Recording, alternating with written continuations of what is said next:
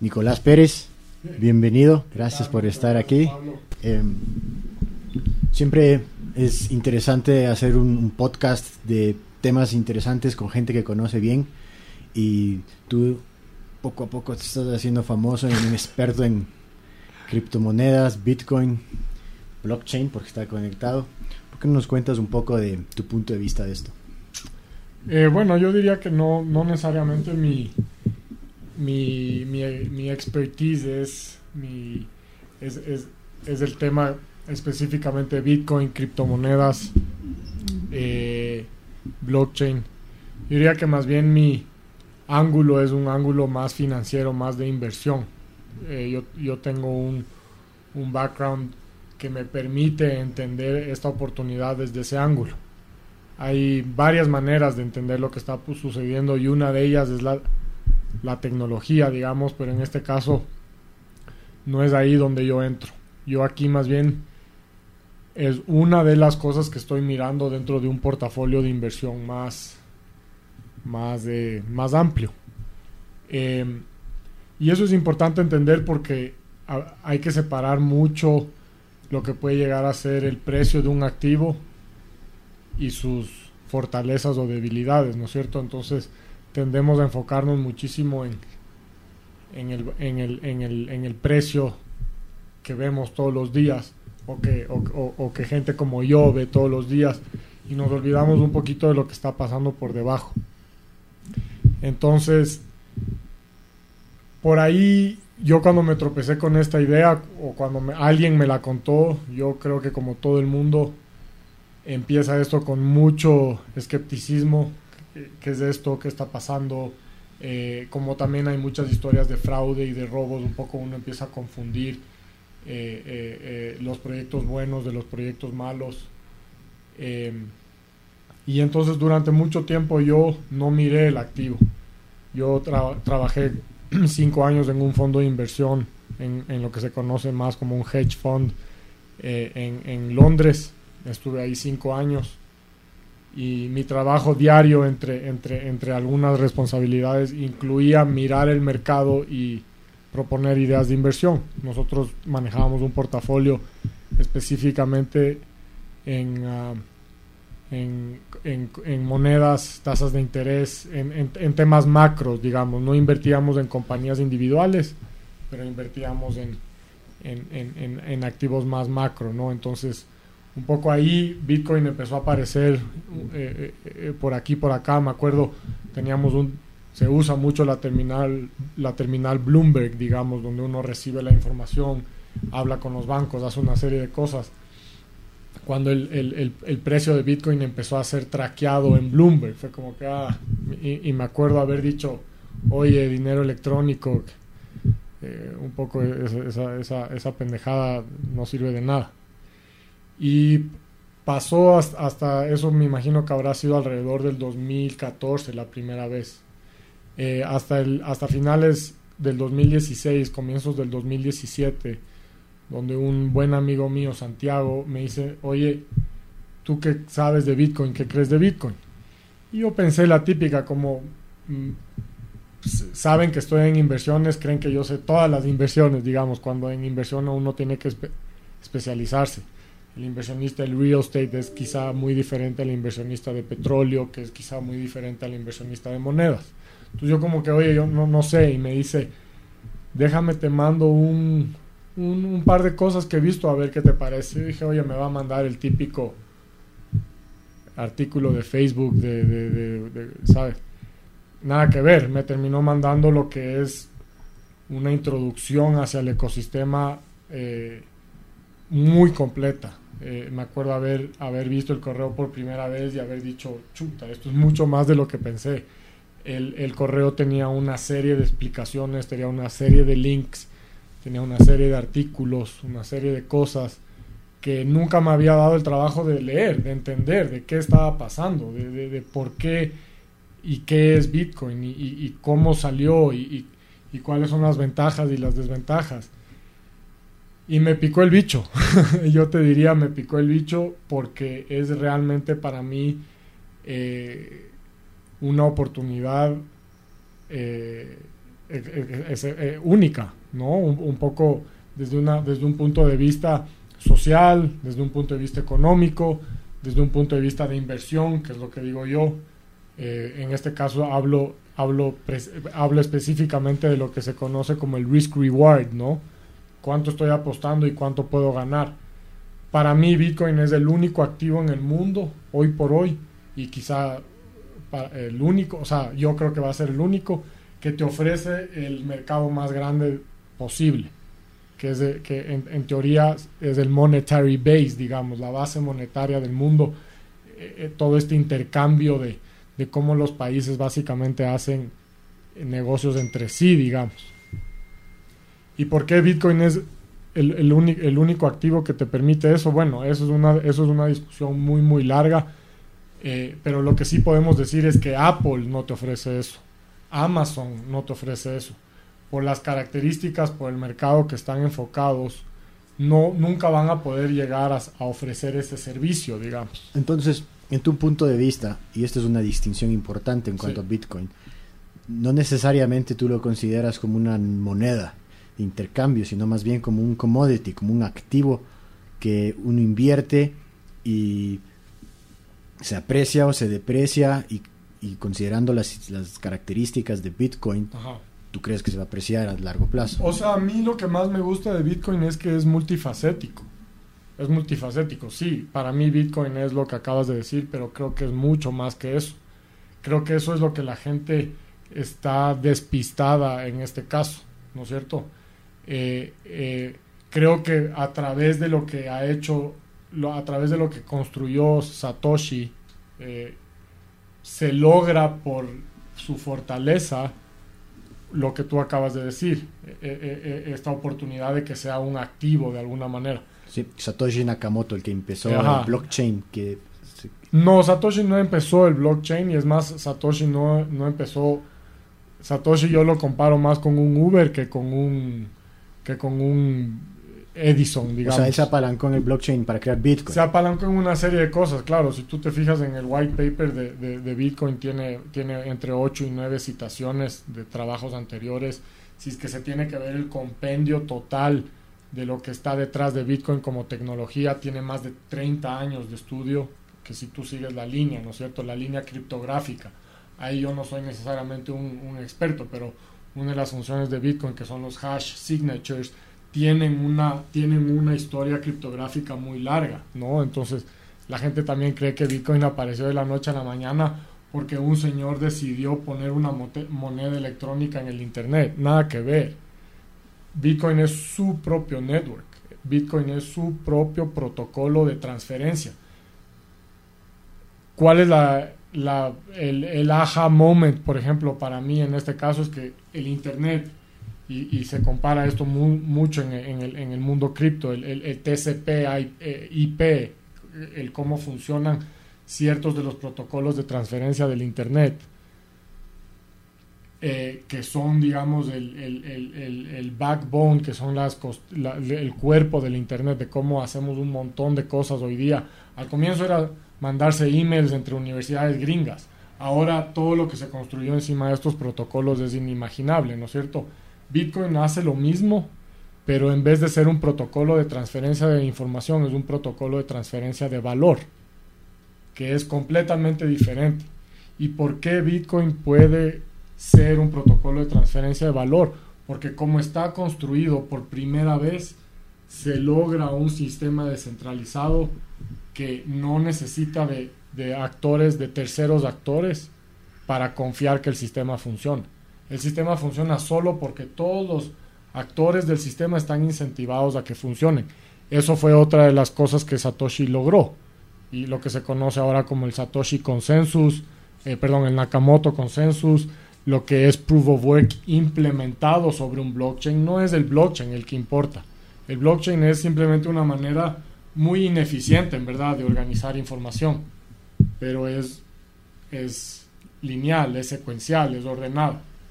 Satoshi cogió el, el, la estructura del blockchain por sus cualidades, pero lo que logró hacer es darle vida a través del algoritmo de proof of work, que es el trabajo de los mineros. Entonces, si empezamos a describir todos los actores de este network, te empiezas a, empiezas a darte cuenta que es más como un, y han hecho comparaciones ya serias, que es más como un, como una colonia de hongos y, y, y, cómo funciona eso biológicamente ya desde un punto de transferencia de nutrientes y de información. Es más similar a eso, a lo que tenemos ahora, que es tengo que confiar en Google, tengo que confiar en Facebook, tengo que confiar en el banco.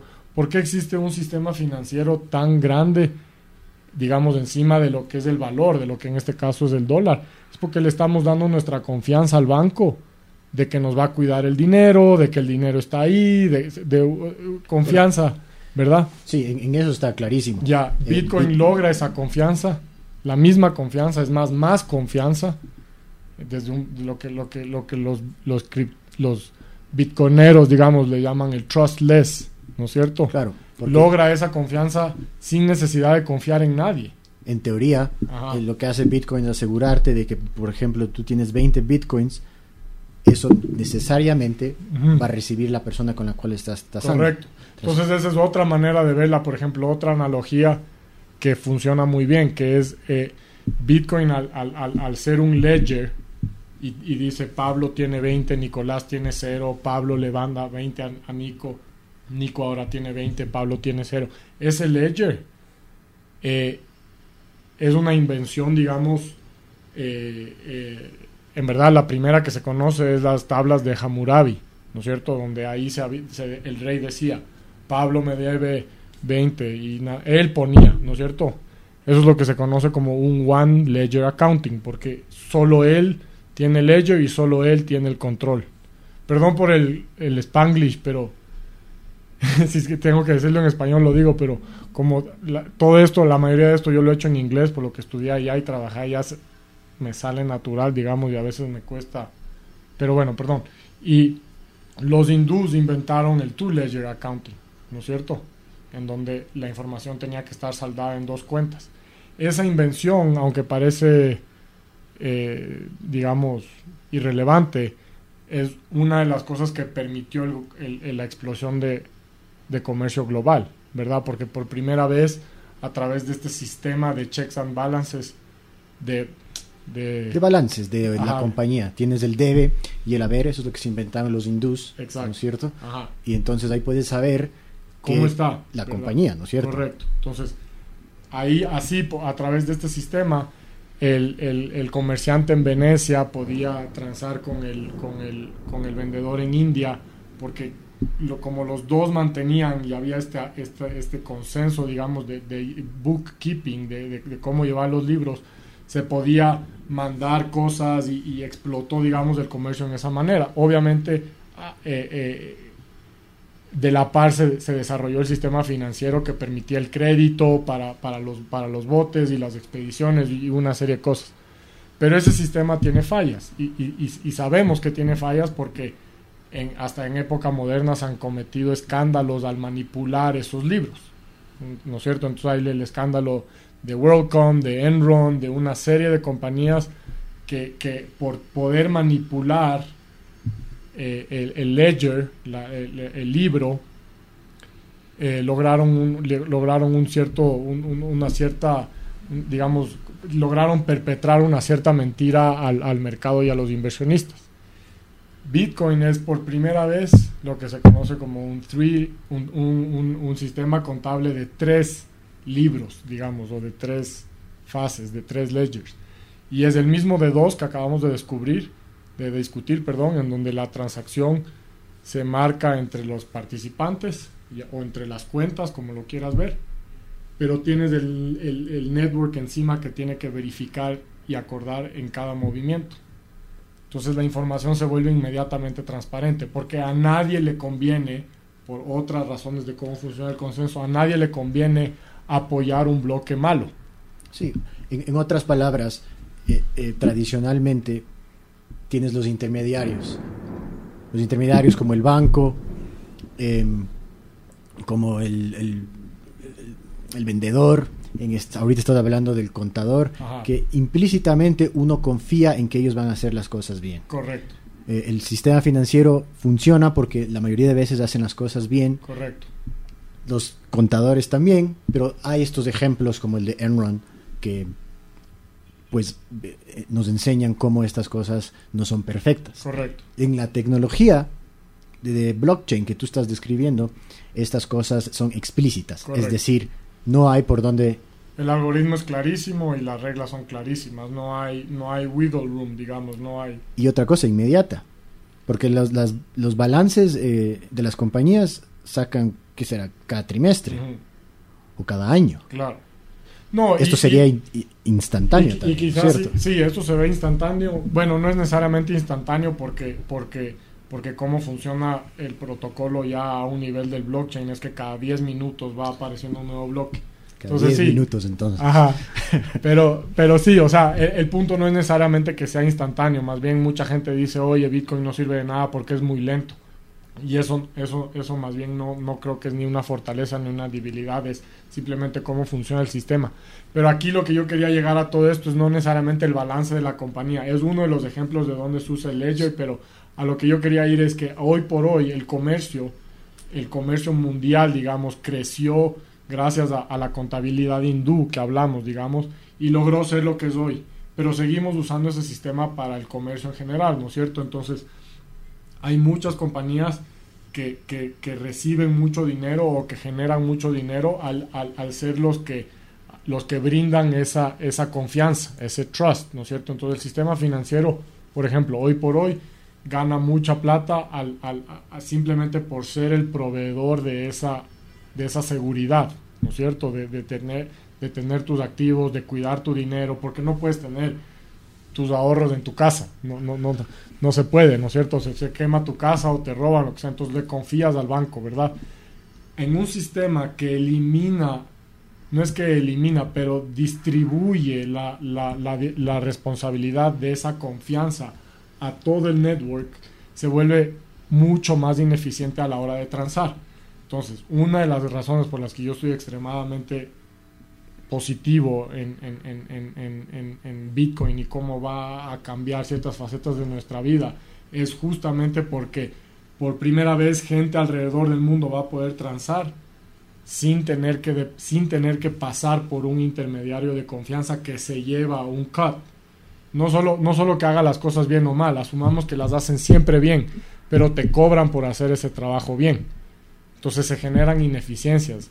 Entonces, lo que se va a poder construir encima de eso es imposible especular. O sea, podemos imaginarnos, pero era como preguntarle a alguien en los 70 qué se va a construir encima del Internet. O sea, de, de ninguna manera el tipo se iba a imaginar un celular, un iPhone con una aplicación que podías pedir tu taxi. O sea, imposible. Pero las tuberías permitieron ese, ese desarrollo del ecosistema, digamos. Sí, tiene implicaciones varias. Pero antes de seguir, me parece que es necesario eh, hacer la diferencia entre Bitcoin y blockchain. Sí.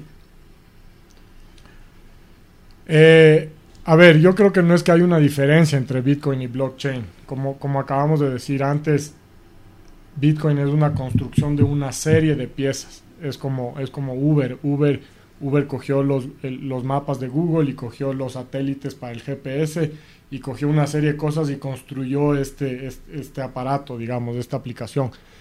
Bitcoin hace lo mismo con, con, con- con- algunas piezas, ¿no es cierto? Y una de esas piezas que, que, que agarra es el blockchain, que es, es esta manera de organizar la información. ¿Y por qué esta es la mejor manera de- de- de- de organizar la, informa- la- la información en el caso de Bitcoin? Es por la propagación de los bloques. Necesitas para la seguridad, de- para un sinnúmero de cosas, y de esto se puede hablar horas de horas, que es exactamente cómo funciona el protocolo, eh, de la manera más simple para que funcionen todos los incentivos de protección hacia el protocolo desde un punto de vista técnico y desde un punto de vista económico, social, digamos, es muy importante que la estructura de la data tenga esta secuencia de bloques. Ahí está el blockchain. Entonces, el blockchain es la tecnología subyacente donde está construido Bitcoin. Y, y- y entendido que Bitcoin también utiliza otras cosas. Pero Es que la- blockchain, blockchain, esto de que la gente llame a blockchain una tecnología es un poco un, una exageración, diría yo, en el sentido de que de por sí lo que es el blockchain es simplemente una, una, una un, imagínate unos, unos papeles llenos de información en donde el, el, el, último, la última línea de ese papel se vuelve una, una firma que tiene que ir al, al, al, principio del, segundo del siguiente papel. Y, y, se va y se hace una cadena de esa manera. Pero no es más que eso. Eh, lo que es interesante es si es que construyes los mecanismos adecuados si construyes los incentivos adecuados qué puedes hacer con un blockchain esa es la cosa pero como tecnología es lenta no es la mejor manera de, de, organizar información si lo que estás buscando es organizar información hay miles de otras maneras de, hacerlo. Eh, el blockchain simplemente... Pero, es precisamente las, las características del blockchain uh. lo que ha sido atractivo para eh, el Bitcoin, porque si es que el Bitcoin utiliza el blockchain y el blockchain es tan seguro, entonces eso es lo que le da la, trustworthiness. Digamos, digamos dicho, de otra, dicho de otra manera, blockchain existía por aquí porque, porque siempre no lo inventó Nakamoto y todas estas otras cosas que no inventó Satoshi, sino solo cómo las unió, se volvieron famosas entre sí solo porque entre sí funcionan bien, pongámosle de esa manera. Entonces, blockchain por sí solo, nadie hablaba de blockchain antes, antes de Bitcoin porque aunque sabíamos que era una manera de organizar información y sabían, hay estudios de, digamos, de network analysis y de data management, digamos, que, tienen 30, 40 años, que obviamente hablan de, blockchain como una estructura de, organizar información. Nadie le había encontrado un uso hasta que Satoshi le encontró un uso, digamos. Entonces es esa relación de, los dos que hace que blockchain se vuelva, se vuelva famoso y se vuelva útil, digamos. Pero no es útil sin las otras piezas que, que tienen que ir adjuntadas. ¿Sí me explico? Sí. Eh, porque ahí, ahí es un poco lo que hay este argumento que, la gente dice, a mí me gusta, a mí me gusta el blockchain, pero no me gusta Bitcoin. Es como que dicen, yo sí creo que la tecnología blockchain, escucho mucho, yo sí creo que la tecnología blockchain va a cambiar un montón de lo que hacemos en nuestras vidas y, y la, la, la. Y en cambio Bitcoin no, no, no va a funcionar, digamos. Y, y más bien es al, es al revés en el sentido de que el, el blockchain por sí solo eh, es peor que, la, es peor que las alternativas que, que ya usamos, ¿no es cierto? Entonces, ¿por qué alguien se cambiaría a usar, digamos, yo soy eh, Google, eh, Facebook, digamos, y, y, yo me voy a... Eh, Facebook tiene los servidores descentralizados, ellos controlan los servidores, nada, digamos que ellos dicen el día de mañana, yo me voy a, pasar a construir toda, todo mi network en el blockchain, digamos es, ese cambio a, Facebook no le ayuda en nada, solo le hace más costoso, le hace más lento, le hace una serie de cosas. Entonces, es con los incentivos que trae Bitcoin a la mesa que los negativos del blockchain no importan. La lentitud, la, una serie de cosas. Entonces, no, no, sé, si me, no sé si queda claro ese, ese argumento, pero, pero como, como tal, un blockchain no es nada especial. Como así solita, como solo el gusanito de bloques no, no, no quiere decir nada, no, no hace nada, no hace mayor cosa. De hecho, de hecho eh, sí, se, se, conoce que blockchain tiene algunos, algunos fallos que inclusive pudieran perjudicar eh, Bitcoin a largo plazo. Pero al mismo tiempo, creo que yo, yo sí estoy convencido de que es la naturaleza del blockchain. El hecho de que es dificilísimo em, hackear, digamos, todos los bloques. Correcto. Lo que le da la seguridad a cualquier cosa que está construida sobre él. Pero hablemos de esa seguridad, entonces, hablemos de esa seguridad, porque ahí, ahí quizá es una manera de entender por qué no, no pueden vivir la una sin la otra. Entonces tú dices, oye, un, un, tú dices, oye, un blockchain eh, son récords que no pueden ser cambiados, ¿no es cierto? Para, esa puede ser una de, las, de, los, de, de, de los use cases, digamos, de, las, de la manera de usar el blockchain puede decir, ok, pongamos todo el título de todos los registros de la propiedad en el blockchain y entonces así no va a haber la corrupción de que puede suceder a la hora de la transferencia o de, de una serie de cosas. Entonces tú dices, nadie puede cambiar esa información, pero el que nadie pueda cambiar esa información tiene que estar protegida por el, por el, por el network de mineros en este caso, ¿verdad? Porque asumamos que hay un blockchain sin cuidado, sin mineros, nadie lo protege, es simplemente una base de datos construida en secuencia blockchain. Yo puedo llegar, meterme y cambiar desde donde quiero cambiar en adelante, hacer lo que se llama un nuevo chain, ¿no es cierto? Y la otra chain se queda para un lado. ¿Quién me va a prevenir de alzar la mano y decir, hey, hey, hey, hey, oye, ese camino que estás tomando tú no es el verdadero, el verdadero es el, el otro chain, ¿no es cierto? Por eso volvemos a lo que hablamos hace un momento que Bitcoin depende de cómo se van generando los bloques, porque claro, los mineros van, eh, van escogiendo el camino correcto, porque están incentivados a que si es que yo propongo un bloque, un nuevo bloque, y ese bloque no tiene información correcta, están incentivados a votarlo y a buscar en verdad el bloque verdadero, porque nadie quiere construir una base sobre un bloque sobre una línea incorrecta, ¿no es cierto? Entonces, perdón, quizá ahí me, me escapé demasiado rápido, pero volvamos al, al, al, al, ejemplo original. Entonces, ya nadie protege ese network, yo cambio, ¿no es cierto? Hago un nuevo camino y llegas tú y dices, ah, ese es el nuevo camino. Y, y, y, en verdad no es, ¿verdad? Es este, es este otro chain que quedó a un lado, ¿no es cierto? Vamos al siguiente ejemplo, en donde hay alguien que sí cuida el, el el, ¿cómo se llama? El, el database, ¿no es cierto? Entonces tienes el database en, en, secuencia blockchain y yo, y yo llego y digo, no, es así y me voy por este camino, creo un nuevo gusanito, digamos, creo un nuevo gusanito, digamos.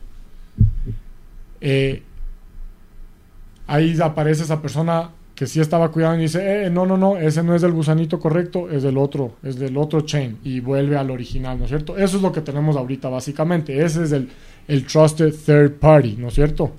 Ya, para ahora si nos vamos a cómo funciona Bitcoin, en Bitcoin, si, si yo, digamos, tienes ahora la información, Bitcoin me parece, si no me equivoco, tiene ahorita eh, el número de bloques que ya, que ya tiene la cadena son 560 mil bloques, más o menos. Eh, si es que yo me voy al bloque 3, digamos, y, cambio la información y, quiero que se propague una nueva cadena con información incorrecta, ningún minero va a hacerle caso a ese chain. Ningún minero le va a coger y le va a decir, eh, sí, sigamos construyendo, eh, construyendo encima de ese camino, ¿no es cierto? entonces ahí es donde en verdad te das cuenta de la magia de que son los mineros y la comunidad entera que están protegiendo el hecho de que no se cambie la información, pero necesitas esa protección. Entonces, sí, la tecnología blockchain permite que si se cambie la, información se rompa la cadena, pero necesitas alguien que proteja el que, el que nadie te ofrezca la cadena mala. ¿Me explico? Y ahí es donde por eso Bitcoin no puede vivir sin el blockchain, porque para que alguien asegure ese blockchain, para que alguien esté mirándolo, tienes que contribuir recursos. En este caso los mineros compran electricidad para minar, para proteger el network, digamos, de alguna manera. Entonces ellos están gastando dinero de verdad para esa protección. Entonces, porque tienen, como dice, como dice Nassim Taleb, digamos, porque, porque tienen skin in the game, porque tienen, están aportando económicamente eh, eh, a, a la seguridad de ese network, están incentivados a protegerla. ¿Me explico? Entonces ahí es donde ahí es donde el blockchain, ahí es donde Bitcoin se vuelve un documento o un registro infalible. Pero si es que los mineros el día de mañana se apagan y, dejan de cuidar el network, vas a poder cambiar la cadena, pero ya a nadie le va a importar, ¿me explico? Entonces no sé si eso quedó un poquito más claro, pero, pero son fortalezas que, que son simbióticas, que no pueden vivir una sin la otra, eso es, es clarísimo. Eh, y cuando yo digo Bitcoin y, no blockchain, me refiero a Bitcoin y una serie de activos, de criptoactivos, porque no creo que, no creo que Bitcoin es el único que ha logrado eh, construir, eh, digamos, proyectos de valor. Creo que hay, creo que hay, creo que hay muchos proyectos de valor. Obviamente la mayoría son, son, son falsos, pero creo que sí hay algunos que, que son muy interesantes. Eh, de acuerdo, entonces hemos establecido de que la, no te gusta que diga tecnología, pero entonces la forma de, de tasar Bitcoin, eh, la forma en cómo se organizó este, este mecanismo es muy seguro, es muy atractivo y le empodera al individuo porque elimina los intermediarios. Sí. Entonces, ahora tenemos Bitcoin, tenemos Ethereum y varias otras que utilizan mecanismos similares. Pero como yo le veo hasta el momento, eh, son em, objetos de inversión y, y creo que hasta el momento no han cumplido, em, no, no- no- sé si las expectativas, pero las promesas que, que nos habían dicho en, en años pasados. Entonces, Sí. poco, sa- se han- últimamente se han visto varios problemas eh, con Bitcoin, inclusive con el blockchain. Em, A ver, yo, yo creo que si, aquí me das una oportunidad, hable, separémosle, separémosle en dos partes. Hablemos primeramente de esta parte de, de- de que no ha cumplido su promesa, digamos, de que, de que, de que no ha llegado a hacer lo que, lo que se esperaba y después conversemos de los problemas que tú dices, porque creo que es importante separa- separar Ok, las, las dos. ¿Y por qué es importante separar las dos? Porque la psicología humana funciona así. O sea, esta no es la primera vez que nos enfrentamos a una tecnología que parece que va a cambiar el mundo. ¿No es cierto? Digamos, no sabemos, pero ese es el sentimiento del mercado, por lo menos antes, ¿no es cierto? Y ya hemos visto esto. Entonces, por ejemplo, cuando eh, en Inglaterra hubo, eh, hubo una burbuja de las acciones de las empresas que, que iban a construir los canales. Los canales. Entonces, en Inglaterra se, llegó a la, magnífica idea de que la manera más eh, fácil de transportar cosas desde Birmingham a Londres y de Londres a Manchester y de Manchester a Oxford y todo era construir est- est- est- este, este network de canales, ¿no es cierto? En don- donde transportar las cosas por agua es súper barato, ¿no es cierto? Entonces, las compañías que ofrecían inversiones en estas infraestructuras explotaron, empezaron a valer muchísimo más de lo que sus fundamentales eh, eh, sugerían, ¿no es cierto?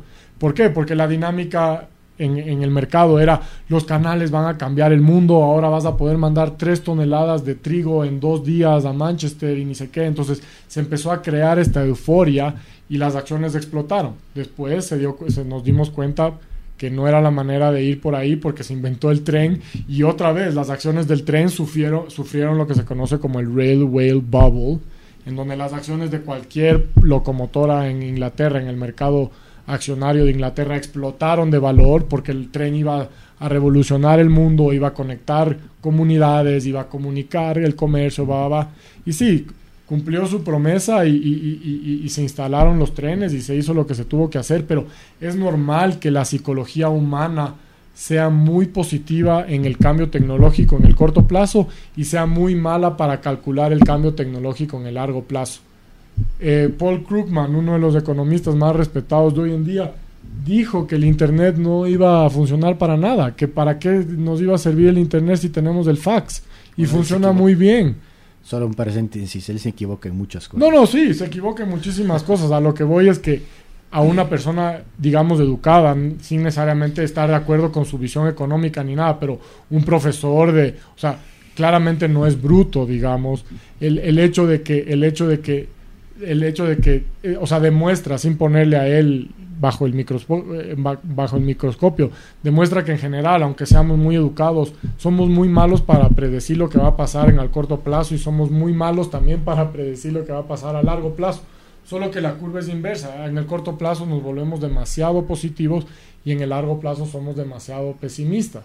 Entonces, esta no es una, este no es un activo de, de, de, de, de un año, de dos años, de tres años. Esto, esto es algo que, se, que va a demorar, que va a demorar muchísimo. Entonces, Sí, supongo que para usar ejemplos como el Railway Bubble que Ajá. dijiste, ajá, los detractores tienen un- ciertos ejemplos de la historia, como por ejemplo los tulipanes en Holanda. pero no tiene nada que ver, lo uno con lo otro no tiene Fue- nada que ver. Fue, fue una burbuja. No, porque ¿cuál es la definición de una burbuja? La definición de una burbuja es algo que se infla, explota y no se vuelve a crear, ¿no es cierto? O, ¿saben qué? Bitcoin ha tenido cinco burbujas, entonces tienes que Sí, bu- pero- hay que buscar otro nombre para, para entonces no se puede Te iba, no, te iba- te iba más o menos a dar la razón. claro. Los detractores dicen, eh, la burbuja que ha tenido Bitcoin últimamente es parecido a lo que pasó con- en, Holanda con los tulipanes. Mientras que la gente que le gusta Bitcoin dice que es más bien la burbuja que, eh, parecida al dot-com bubble al final de los 90. Muchas empresas eh, murieron eh, haciendo páginas web, pero obviamente las páginas web es algo eh, extremadamente importante para nuestra vida hoy en día. Entonces, dos burbujas con diferentes resultados. Es que yo no creo que puedes comparar la burbuja del internet con la burbuja del eh, de, de tulipanes. Y, y, y, y- A- justamente Ambas fueron burbujas, sino que la, un, pero hay que, la hay que usar cambió nuestra hay que vida usar y bien la la- otra hay- simplemente fue un producto que no llegó. hay que usar bien la definición en este caso porque cuando la gente habla de burbujas, en este caso habla de burbujas financieras y, y en este caso eh, confunde la una con la otra, el uno ejemplo con el otro, para su conveniencia. Entonces, tú puedes sinceramente, como una persona racional y pensante y, objetiva, comparar lo que fue la burbuja del Internet con la burbuja de los tulipanes. O sea, estamos hablando de dos cosas completamente diferentes. Estamos hablando de unas flores con la creación de todo un nuevo ecosistema. Entonces, no, no es justo ponerles a las dos en la misma categoría. Es como que tú me digas, oye, pongamos en el MoMA la, la, la, la, la, la Gioconda y al lado mío un dibujito de palo. Son, son nada que ver. Entonces, De acuerdo que son cosas diferentes, pero el efecto es igual. ¿Cuál es el efecto? El Eh, efecto es que el internet subió, bajó de valor y si compraste y si compraste Amazon en el pic de la burbuja, igual serías multimillonario hoy día. Correcto. Entonces eso no es una burbuja. el punto es que le diste valor exagerado a algo en, en algún rato en el tiempo. Sí, Y eso pero sí el darle, el darle valor exagerado a algo es solo algo que se puede decir en hindsight, se puede decir de, de- con, con el beneficio del pasado. Entonces, es muy importante que la gente entienda que, que, que, claro, que mientras juzgamos ahora a los hechos del pasado, es más fácil decir, sí, qué loco era, ¿no? ¿Cómo estaba Yahoo tradeando a múltiples, eh, múltiplos, múltiplos exagerados? Pero porque, porque gracias a, lo que se vivió y lo que se aprendió, el mercado consiguió eh, eh, desarrollar un eh, esquema de valorar estas compañías. Como eran activos nuevos, como eran empresas nuevas, como era, nadie sabía cómo ponerles un valor. No estoy justificando el hecho de que se hayan ido ridículo, no, no es una justificación, pero sí hay que tener un entendimiento y digamos hasta una simpatía por lo que estaban tratando de hacer los inversionistas en ese entonces, ¿no es cierto? Que es cómo valoro, cómo, cómo veo que se está generando valor. Si, si, tú, si tú le valorabas a Google de la misma manera que hemos aprendido a valorar acciones, digamos, desde los 40 con, con los, con los libros famosos de, de- de- esa época que hasta ahora se usan, que son los múltiplos y, y- y- y- y lo- los, los- los modelos de, de- de- de- de descuento de cash futuro y todas estas, todos, estos, todos estos esquemas de valorización que son muy, digamos, populares por, por, por alguien como Warren Buffett, digamos, no se pueden aplicar esos modelos a una compañía como Google. Y, y- y- y- ese ejemplo es claro, digamos, hasta en el hecho de que Warren Buffett nunca invirtió en Google, en Amazon, porque no las entendía, porque su framework de valorar eh, no entra, no calza en esta, man- en esta nueva, en este nuevo business model, digamos, en este nuevo, en este nuevo eh, modelo de negocio. Pero eso no quiere decir que Google y Amazon no han sido excelentes inversiones, solo que tenías que verlo desde otra perspectiva.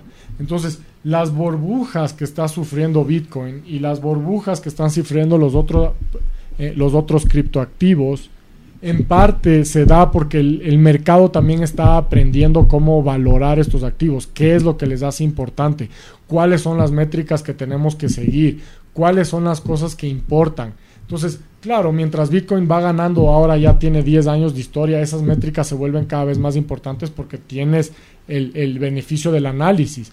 En el 2009 no tenías 10, ¿sí, ¿Sí me explico? Entonces, Claro. entonces, no digo que esa es la única razón, no estoy justificando la euforia de ninguna manera a, a- a- y, diciendo que estaba todo bien o que está todo bien. Solo digo, hay que entender por qué estas cosas suceden.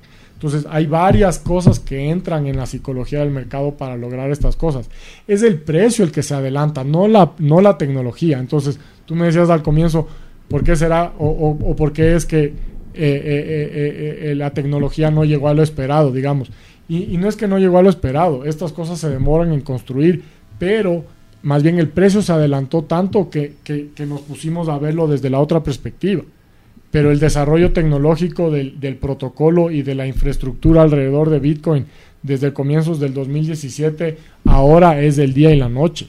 Estás hablando de un desarrollo tecnológico real. Estás hablando de, que, mientras el mercado de, de, Bitcoin cayó de 20 mil, digamos, a 3 mil, la cantidad de, desarrolladores que entraron al ecosistema es es, es, 10 veces más que el año pasado. O sea, me explico, hay una serie de cosas que se han construido y que, y que, se, que se están construyendo que no tienen nada que ver con el precio.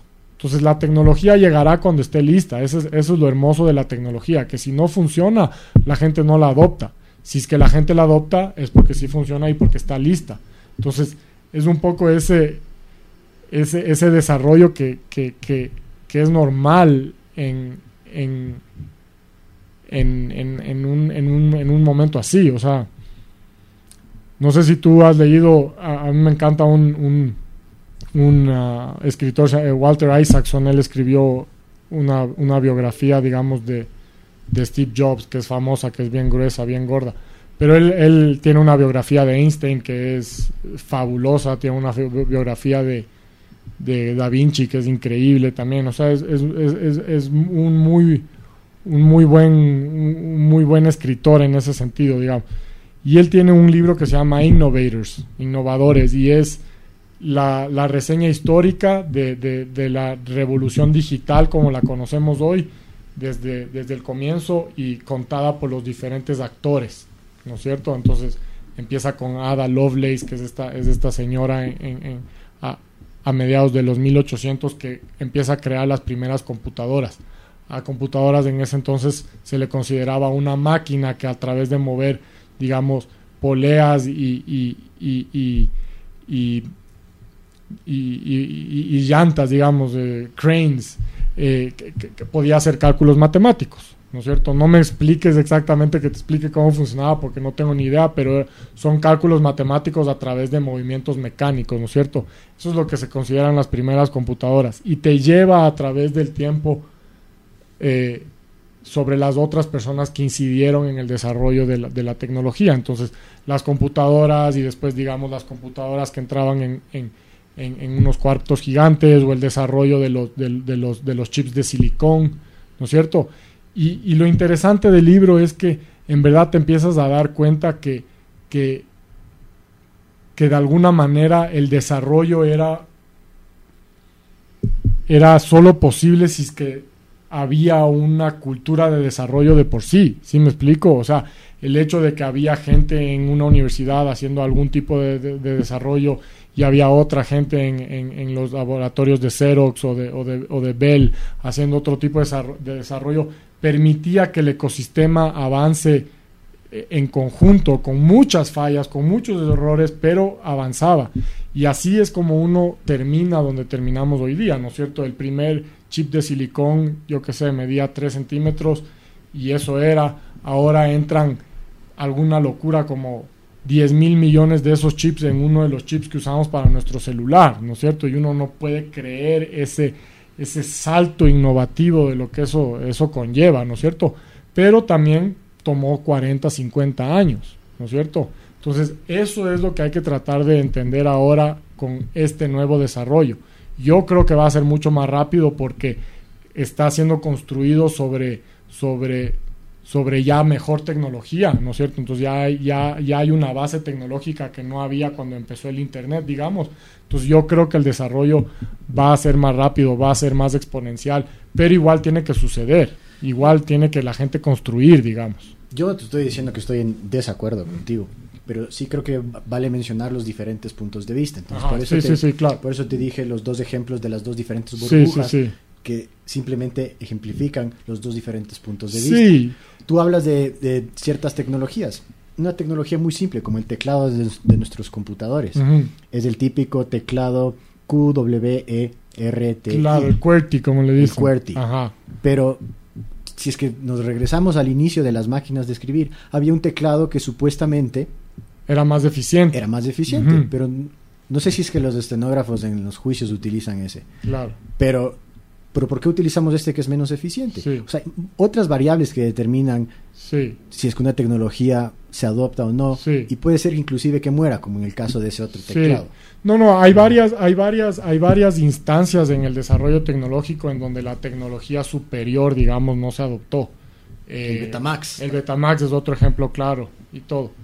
Pero claro, el problema es que los desarrollos tecnológicos, digamos, ganan cuando eh,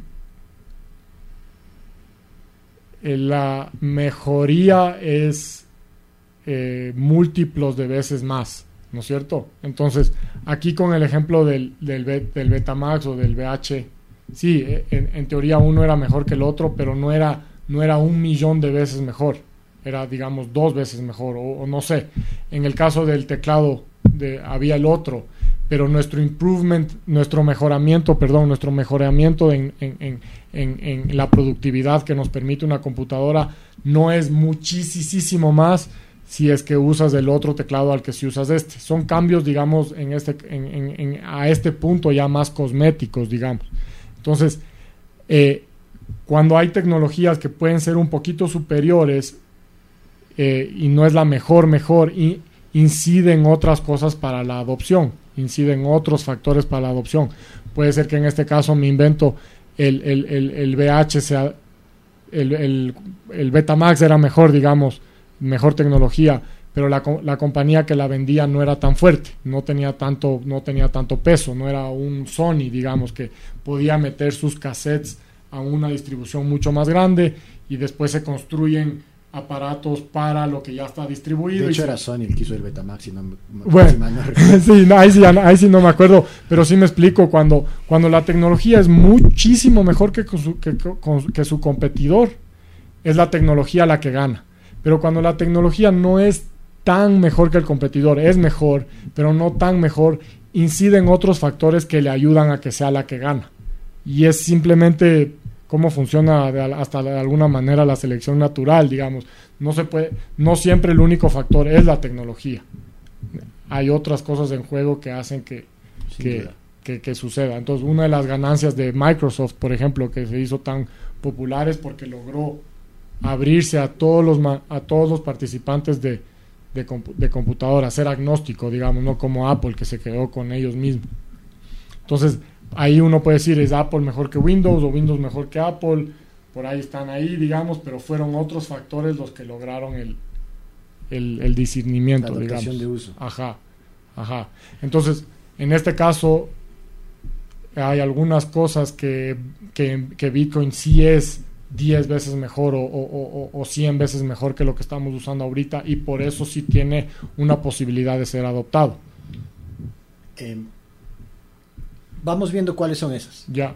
Si quieres hablamos de los de los de, de los errores que, que, me, que, que te acuerdas que nos dividimos y si quieres cuenta, coméntame tú cuáles han sido algunas de las fallas y, para poder conversar de esas, para que no crean, o sea, para mí es importante también decir que esto de ninguna manera es, es, es, es, recomendación financiera, a nadie le estoy yo recomendando que vayan a, a, comprar o a, o a, o a invertir o a... Eh, Eso tal vez entonces es el- la primera falla que podemos hablar. ya, El precio del Bitcoin. Ajá. Ha sido una volatilidad absurda Ajá. y la gente que compró eh, Bitcoin cuando más se apreció ajá. fue la peor inversión jamás en la historia.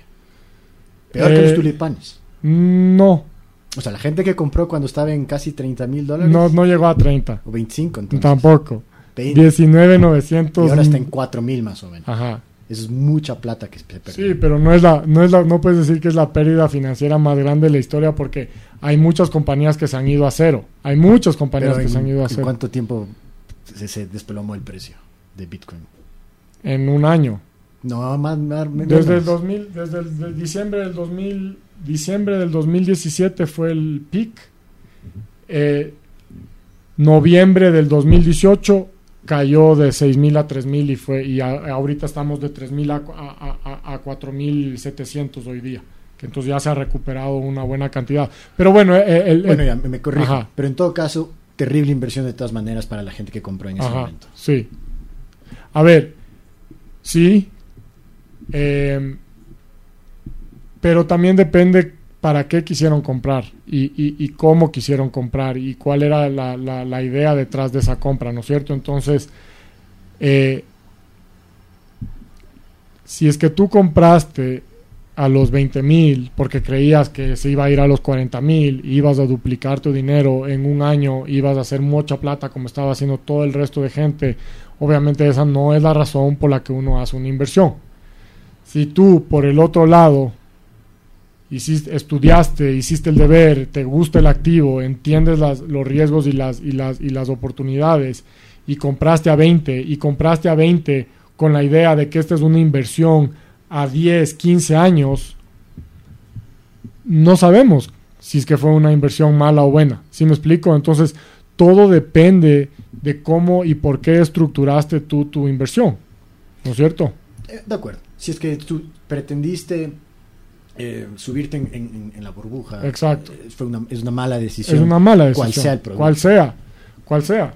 Y la pena es que, la pena es que gente perdió dinero. Porque si es que, si es que compraste Bitcoin a 20 mil, yo no te tengo tanta pena. Porque yo sí creo que va a valer en un futuro mucho más de 20 mil. Entonces, si es que todavía lo tienes y todavía estás tranquilo y, y todavía tienes una visión de 10 años, entonces tu inversión todavía tiene, tiene la oportunidad de generarte un retorno súper eh, agresivo, digamos. O, o súper, no, no, no diría agresivo es la palabra, pero súper prometedor, ¿no es cierto? La pena es que hay un montón de gente por no haber hecho el deber y por, y por querer hacer plata rápido y por, y por, y por, y por ser, eh, y por ser digamos, eh, ambiciosa en, la mala manera, compró tecnologías o compró monedas que esas sí en verdad son un fraude y que esas sí nunca se van a recuperar y esas sí perdiste tu plata para siempre. Esa es la pena que me da a mí de la burbuja.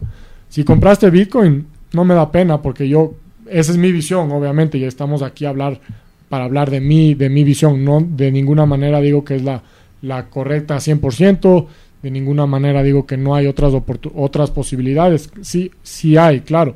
Pero cuando tú eres un inversionista, aprendes a que no hay manera de que tú sepas cuál va a ser el futuro. Tú apuestas en el futuro y, y tratas de hacer una apuesta educada, que tenga, que tenga los parámetros de riesgos adecuados, que, que, que si es que yo soy una persona que tiene deudas y que tiene familia y que, y que tiene y que, y que, y que no tiene trabajo, entonces quizá la peor decisión financiera es invertir en Bitcoin, pero que si es que eres joven y, y, puedes arriesgar un porcentaje de tu portafolio y que si es que ese porcentaje no funciona, tu vida sigue igual. Entonces, esa también es una buena oportunidad, me explico. Entonces, la inversión depende de muchas, de muchas cosas, depende de mucho de la situación de la que se encuentra el inversionista y no hay cómo generalizar, es peligroso generalizar.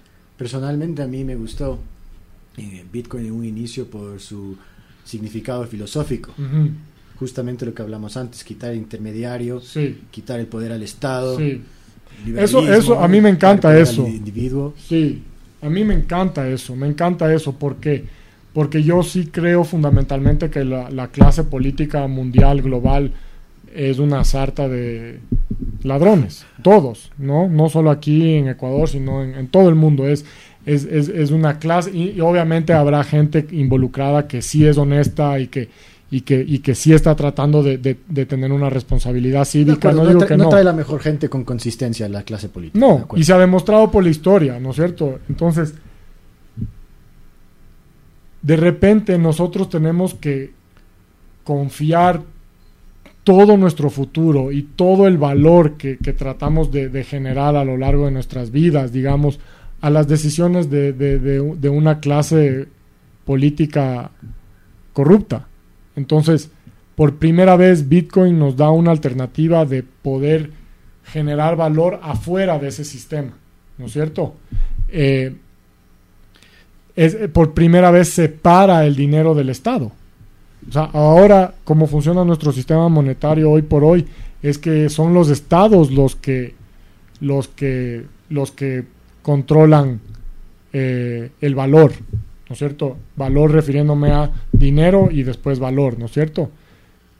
Eh, con, con, con, con reglas y con decisiones de alguna manera casi hasta arbitrarias y, hasta se puede argumentar que, que, que ¿cómo, se, ¿cómo es esta palabra? Que no son ilógicas, pero que son, o sea, hasta reglas que son perjudiciales, ¿no es cierto? Entonces aquí, por ejemplo, me refiero mucho a, eh, hoy por hoy los bancos centrales alrededor del mundo tienen en sus, en sus, en sus balances eh, la misma cantidad de activos que, la economía gringa. No, no, no, sé, no sé cómo decir este, este número en español, pero 20 trillion dollars de, de, de, están ahora en los, en los balances de los bancos centrales. 20 trillones de dólares. No, en, en, en, español no hay la diferencia. Porque un one billion es mil millones. Sí, one billion es un millardo. Ajá, un millardo. Y ya en trillones ya se iguala. Entonces creo que el billón puede ser lo que es trillón. Ajá, exacto. Creo que sería 20 billones. Es el 2 tri el, el Tiene que igualar, porque si no es muy difícil. Pero bueno, por eso dije, es más la economía de Estados Unidos entera ahora están en, en los balances de estos bancos centrales, del, del, del, Banco Central Europeo, del Banco Central Gringo, del Banco Central Japonés, del Banco Central Suizo. Y claro, la gente común y corriente no, no, no sabe cómo funciona el sistema financiero, pero eso es básicamente impresión de dinero. Eso es lo que hicieron estos bancos centrales al tamaño de la economía de Estados Unidos. O sea, nosotros creemos que Hugo Chávez es el, el, impresor de dinero más famoso del mundo y nada que ver. O sea, es, son estos bancos centrales han impreso la mayor cantidad de dinero que se, se, ha impreso en la, en la historia. Entonces, ¿Y por qué eso es importante? ¿Y, por qué yo creo que eso va a ser una de las cosas que, que, va a dar un, posible cambio en, en, en, el rumbo que tomamos como, como sociedad o como, o como país, eh, como mundo, digamos? Y es porque, verás, eh, el intercambio económico, si uno se lo reduce a, a, una de las facetas más simples, es yo te cambio mi tiempo por un output, ¿no es cierto? O sea, yo te cambio mi tiempo por, por un proceso, o por un, o por un trabajo, por un servicio, por lo que sea. Y a cambio de eso, tú me das dinero, ¿no es cierto? Y el dinero es, es, es muy conveniente porque a través de un, de un, de una, de una, de un consenso social podemos intercambiar ese dinero eh, ese, eh, eh, por otros servicios y, otras cosas. Pero en el mundo más simple tú estás cambiando tu tiempo que es finito, que es lo más finito que tenemos en el mundo, por algo que es para nada finito. El dinero ha sido impreso, el dinero tiene una devaluación a través de la inflación de alrededor del, del 3 o 5% al año si es que asumimos que es 5% al año, tú pierdes la mitad de tu dinero en 5 años. Bueno, si, es que utilizamos el dólar, que es la, la moneda franca, digamos, no es tanto. ¿Cómo que no es tanto? no es 5% la deflación al año. La inflación, al año, el CPI está en el 2,5%. Pero si tú hablas con cualquier persona, el, el CPI, el, Consumer Price Index, el, la medición de inflación en Estados Unidos, si tú hablas con cualquier persona, la inflación real es mucho más alta. El, CPI como canasta ya no representa en verdad lo que, lo, que el americano normal está viviendo en costo de incremento al año. Pero y bueno, la idea es que puedes decir que es 5% o 3% o lo que sea, pero sufres un deterioro en, en, en, cuánto vale tu dinero a través de la inflación, ¿no es cierto? Si es que tú tienes acceso al sistema bancario, puedes poner ese dinero en una cuenta de ahorros, recibes interés y compensas un poco esa inflación. Es más ganas, puedes ganar. De acuerdo. Ya. Uno, uno, de mis economistas preferidos, eh, famosamente, Milton Friedman, famosamente dijo que dejémonos de tanta impresión y tanta fórmula, simplemente impriman el 2% más de dinero al año. Exacto. ¿Ya? Pero justamente el, problema que tú estás diciendo yo eh, tiene Bitcoin del otro lado. Y es porque, según entiendo, tiene un tope de 21 millones de Bitcoins preestablecido. Entonces Ujú. eso le hace un- una moneda, pues, un Ujú. modo de intercambio completamente deflacionario. Ujú. Por primera vez. Y eso es bueno. Pero ¿por qué es bueno? A ver, es importante que tú acabas de mencionar ahorita a Milton Friedman, el, el padre, digamos, el, el- el- el representante de, de los monetaristas, ¿no es cierto? Y, y por ahí tienes eh, eh, John, Edward, eh, John Edward Keynes, que es Edwards, bueno, no sé si es Edwards. Maynard. Maynard, no. Maynard. Maynard, Maynard Keynes, que es el padre de, de la, de la economía keynesiana, y tienes, y, tienes, y tienes Karl Marx, que es, digamos, El eh, otro. El otro, y tienes, tienes economía austriaca, ¿no es cierto? Eh, la, la- la economía, la, la escuela de economía austriaca, que es la que más asemeja, digamos, que los, que los amantes del, del, del Bitcoin son, por, en, en gen- en general, son, son de, la economía, de la escuela austriaca. Eh, eh, Hayek. ahí sí no me sé, ya no me sé los nombres y, y- y- y- y no es que sea un experto en ninguna de ellas, pero es importante que entender que todas esas son, es una ciencia social, una economía que trata de ver cómo funciona el mundo y propone una teoría de cómo está organizada la economía con sus falencias y con sus, y, con sus fortalezas y todo, pero sigue siendo simplemente una manera de ver lo que está sucediendo. Es imposible decir que, que los monetaristas están 100% bien y los keynesianos están 100% bien. Y lo, es simplemente una diferente manera de ver las cosas.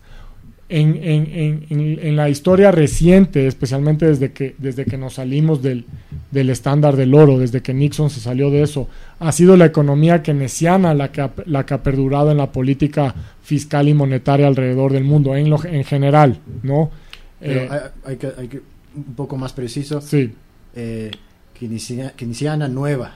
sí, Que, sí. Porque la modificaron notable, Sí, considerablemente. Sí, sí, sí. El, el- el- punto sigue siendo que en que cualquiera de estas, de, esta- de estas maneras de ver el mundo es simplemente eso, una manera de ver el mundo. Entonces, nadie dice que, la, que lo correcto sea eh, imprimir dinero 2% al año. Hay esta teoría de que, de que cuando los consumidores no esperan inflación, eh, eh, no gastan y eso desacelera la economía. Es un poco lo que pasa en Japón, que lo que tratan de incentivar en Japón es que la gente salga y gaste, pero si es que crees que el iPhone va a valer 90 en un año en lugar de 100 ahorita, hay la teoría de que la gente se guarda su dinero para comprar el iPhone después a 90. Supongo que puedes considerar una teoría, pero ese, ese fenómeno ha sido bastante observable en las economías del mundo. Sí, pero, pero pues, hay un montón de otros factores que explican ese comportamiento. Uno de ellos sí puede ser la, inflación, pero no es el único. Entonces, hay que tratar de entender que la economía como ciencia social está tratando de analizar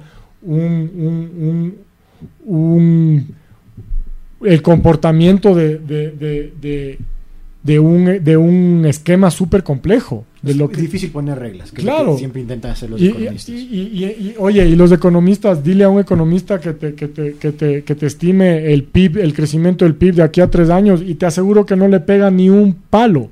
O sea, es una ciencia muy difícil de predecir, es una ciencia, es una, es un- es una ciencia social con muchas, muchas, muchas eh, eh, assumptions, con muchas con, muchas hipótesis. hipótesis, con muchas hipótesis. Entonces, yo no digo que los, que los monetaristas estén mal y que los austriacos estén bien. Yo digo, oye, por si acaso los austriacos estén bien, déjame participar de un activo que tenga esas características. Es una de las razones. Por eso te mencioné Hayek, porque él Sí. famosamente ah, habló de que si, es que yo quiero, puedo empezar mi propia moneda, porque al final la moneda simplemente es lo que uno la acepte como tal. Claro, tiene que generar consenso social alrededor de su moneda, Exacto. que puede ser muy, muy difícil, pero sí, eso es lo que eso es lo que es el dólar. El dólar es una moneda que si es que miramos abajo del capote, hay pura basura ahí, ¿verdad? Y sigue teniendo valor. O sea, confianza.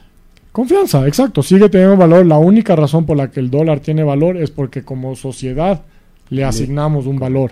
Pero si tú miras los, los, los detalles económicos de Estados Unidos, es, es- es- eh, el futuro no es positivo. Y, y tuvimos a Alan, Alan Greenspan eh, hace dos o tres días en televisión diciendo la deuda en Estados Unidos no importa porque Estados Unidos simplemente puede imprimir. Esas son las palabras que dijo. ¿no es cierto? Entonces, tienes a, un gobierno que está completamente endeudado, que tiene 250 eh, o, 200 puntos porcentuales encima del, sobre el PIB, digamos, que está endeudado, es una deuda gigantesca. Y eso ni siquiera toma en cuenta todavía todas las, todos los, las, las de eh, los liabilities, todavía no toma en cuenta las, las deudas que va a tener que pagar Estados Unidos, los pasivos que va a tener que pagar Estados Unidos al sistema social, todo lo que es Medicare, Medicaid, Social Security. La deuda de eso es de 200 trillion dólares. ¿No es cierto? Billones o trillones. Déjame, le pongo, le escribo los ceros y, decidimos, pero es un número estúpidamente grande, ¿no es cierto? Entonces, ¿qué es lo que está detrás del valor de este dólar? la, confianza. ¿Va, va, ¿Va a colapsar? Yo no sé, no sé si va a colapsar. Pero una de las razones por las que a mí me gusta Bitcoin es porque si es que llegara a colapsar, tengo donde protegerme. Tengo donde protegerme. ¿Cuál es la otra alternativa que tenemos para protegernos de, una devaluación del dólar? Pero el, dólar perdura porque tiene confianza. Bitcoin, yo argumentaría que hoy en día al menos tiene menos confianza. Claro, y, tiene... y, el, y el problema que te expongo es es deflacionario porque tiene un tope de cantidad de dinero que puede existir. Correcto. Entonces, algo tan poco ágil como eso, ¿cómo, cómo lo justificas que existe en el tiempo? O perdure en el tiempo, mejor dicho. A ver, el hecho de que sea deflacionario y tú dices que le quita agilidad, eso ya es una opinión, digamos. Yo no, no pudiera aquí argumentarte por qué, eh, digamos, educadamente, por qué el hecho de que sea deflacionario desde un modelo económico contrarresta lo que tú me estás proponiendo desde un tema monetario. Las economías crecen. Sí, las economías crecen, las economías crecen, pero eso no Bitcoin no. Ah. Y Bitcoin no. Pero crece, simplemente el hecho de que no se emitan más Bitcoins no quiere decir que como network no crezca, sino que va a crecer relativo a su otro counterpart, su otra, su otra pata, digamos. Se va a apreciar. Se va a apreciar dependiendo de en contra de qué. Si me explico? O sea, es, es como que, es como que, es como que tú me digas, eh, Bitcoin se va a apreciar en contra del dólar o se va a apreciar en contra de la lira turca. De ambos, seguro. Si es que sigue teniendo confianza Bitcoin, seguro que de ambos, ¿no? Puede ambos, pero no, pero no, pero puede no también ambos y puede igual ser una, una, una, inversión correcta. Si me explico, todo depende de, contra qué le estás comparando. Pero es que, justamente le estamos comparando en relación a otras monedas, a las, las monedas fiat que existen hoy en día. Verás, entonces yo no te puedo dar el argumento desde el tema, desde el tema formal económico, pero sí te puedo dar para, para lo que a mí se me hace más intuitivo porque un activo deflacionario es algo que yo quiero tener, ¿no es cierto? Como inversión. O, o, como trabajador, o sea, yo prefiero mil veces que a mí me compensen con un activo que tiene un tope a que me compensen con un activo que no tiene un tope. Como un activo que, que tú inviertes, ¿no es cierto? Algo que se va a apreciar en el tiempo. Es que no necesariamente es una apreciación en el tiempo, es si volvemos, si volvemos al ejemplo, a, lo que estaba tratando de decir antes, tú cambias tu tiempo por dinero, pero ese dinero se va, va perdiendo valor, ¿no es cierto? Podemos argumentar que es 3%, 2%, 5%, o en el caso de Zimbabue, Argentina, Venezuela, es mucho más que el 5%. Entonces, va perdiendo valor y entonces tú haces un intercambio de tu tiempo que es finito por un, por, por un, por un, por un activo o por un, o por un intercambio que es infinito, en teoría, ¿no es cierto? Eh, Bitcoin por primera vez permite que ese intercambio sea un poco más justo, porque tú vas a cambiar tu tiempo que es finito por un activo que también es finito y que en verdad es finito. Entonces, dime tú si ese intercambio no te parece más justo. A mí me parece mucho más justo. Obviamente hay muchas, eh, muchas, eh, ¿cómo se llama? Muchas cosas que tienen que pasar en este mundo para que, para que alguien pueda ganar Bitcoin de esa manera. Pero a lo que yo te digo es que no le vuelve muy ágil como eh, algo que se puede utilizar eh, a diario en, intercambios. Es que, Por ejemplo, hay, un carro lindísimo que es el Mercedes-Benz SL300 del 57, que es el famoso que se abre los ya, para arriba. Hicieron un poco más de mil de esos carros. Un activo finito. Sí, chévere que me paguen uno de esos, pero ese carro solo se va a seguir apreciando. Y no es ágil para hacer intercambios, es un, es un, es un activo. ¿Y, por qué? Y, te, sirve porque es un carro. Pero digamos que una moneda que no te sirve para intercambio, porque no es ágil. ¿Cómo justificas a largo plazo eso? Esa es, la pregunta. Es que, es que hay que hay que, hay que digamos, retroceder un poquito y, explicar o decir que yo no estoy diciendo que nos vamos a ir a un mundo en donde la única moneda que existe es Bitcoin. No, Bitcoin va a ser una de las monedas. Eh, todavía van a haber dólares, todavía van a haber euros, todavía van a haber eh, eh, yen, todavía van a haber monedas pero una de las monedas que va a vivir en esa familia de monedas es Bitcoin, con sus características y con sus diferencias, con su espacio dentro del ecosistema. Entonces, si es que yo estoy tratando de ahorrar, si yo estoy tratando de cambiar mi tiempo por dinero para que yo pueda ahorrar y con ese ahorro eh, eh, crecer financieramente, invertir, tener, me explico, porque el ahorro trae una, una libertad financiera tremenda, ¿no es cierto? Pero si es que yo trabajo y, lo que me dan en compensación de ese trabajo constantemente se está devaluando y yo tengo que ser como la reina roja de, de, de, Alicia en el País de las Maravillas, tengo que correr para quedarme en el mismo lugar, nunca voy a ahorrar y nunca voy a poder tener esa libertad financiera que, que, puede ser tan liberadora, digamos. O sea, tú lo que, o sea, básicamente lo que estamos concluyendo ahorita es que Bitcoin, con con su límite siempre va a, permanecer como algo, como un nicho. No creo que es un nicho. O sea, eh, yo creo que ahora ya es un nicho, eso ya ha logrado. Yo creo que va a ser mucho más grande que un nicho, porque... Es que, es, mi punto de vista es ¿Por qué? que si tiene límite, no va a poder crecer. Pero el oro tiene límite y el oro tiene el oro tiene límite menos, menos límite que Bitcoin porque se puede minar más oro y en teoría si algún día pasan asteroides llenos de oro se les van a poder minar. No digo que es probable, pero es posible. Eh, eh, eh, el oro, siendo deflacionario en ese sentido también, tiene un valor en el mercado significativo. ¿Cuál es la ventaja? Pero es un commodity. Y, Bitcoin también es un commodity. Esa es la pregunta que te hice. O sea, es una de las cosas que es. No es una moneda entonces, es un commodity. Es que, es que depende cómo lo quieras definir. Eh, eh, el commodity en Estados Unidos se, se, define a través del Howey Test. Eh, esa puede ser una de las, una de las definiciones. un commodity para otra persona se puede definir para el CFTC, que es el, el, uno de los reguladores de, de, de los futuros en Estados Unidos un commodity es, es un producto que tenga un futuro. Eso esa es la definición para ellos. Entonces, commodity puede decirte mucho como puede decirte nada. A lo único que yo voy es que el oro eh, tiene un espacio en el mercado mundial financiero por una serie de cosas. Porque tiene valor, la gente le da valor. Pero ¿por qué tiene valor el oro? Hablemos de eso, ¿no es cierto? ¿Por qué tiene valor el oro? El oro si es que tú, si es que tú usarías el oro simplemente por su, por su uso comercial, como el cobre, digamos, para hacer tuberías o para hacer alambrado, lo que sea. El oro tiene muy poco valor en ese sentido. Se usan para cosas específicas, para ciertas cosas de electrónicos, para ciertos implementos de los satélites. Entonces, en ese sentido, tiene muy poco valor. Se ha hecho ese análisis. La mayor cantidad del valor del oro, digamos, se le asigna a que como sociedad le damos valor, ¿no es cierto? Sea por lo que sea, sea porque tiene 5.000 años de historia, sea por una serie de cosas. Pero el oro sigue siendo, sigue siendo un consenso el que le da valor, ¿no es cierto?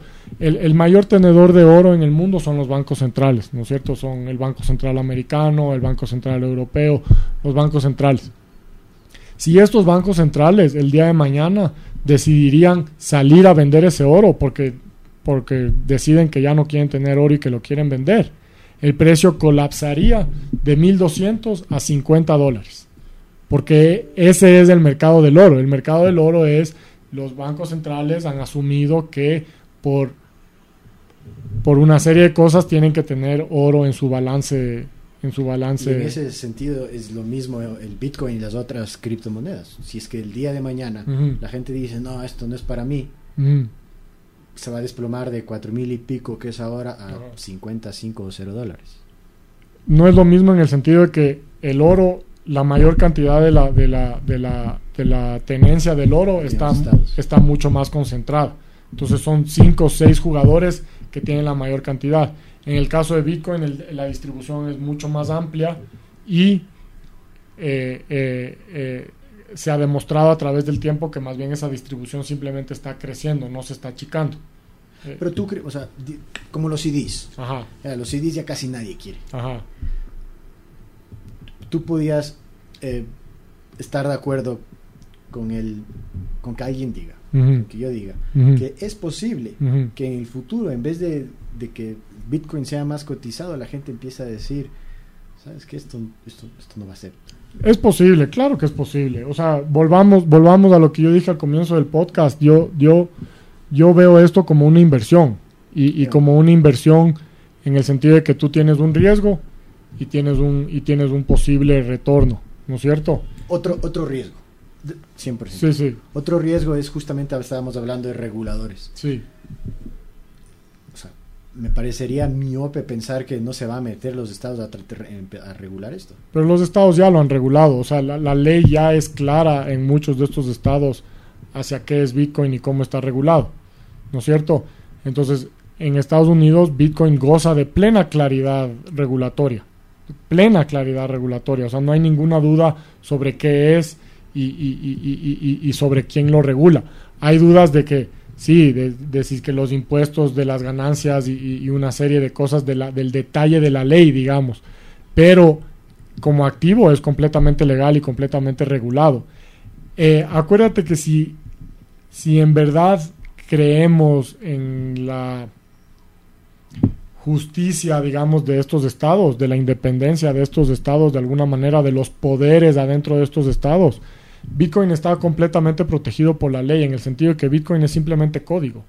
Y tú, por las leyes que existen en Estados Unidos, no puedes censurar el código, no puedes censurar free speech. Código es speech y tú puedes decir lo que a ti te da la gana. Entonces, Ese, ese me parece un argumento complejo.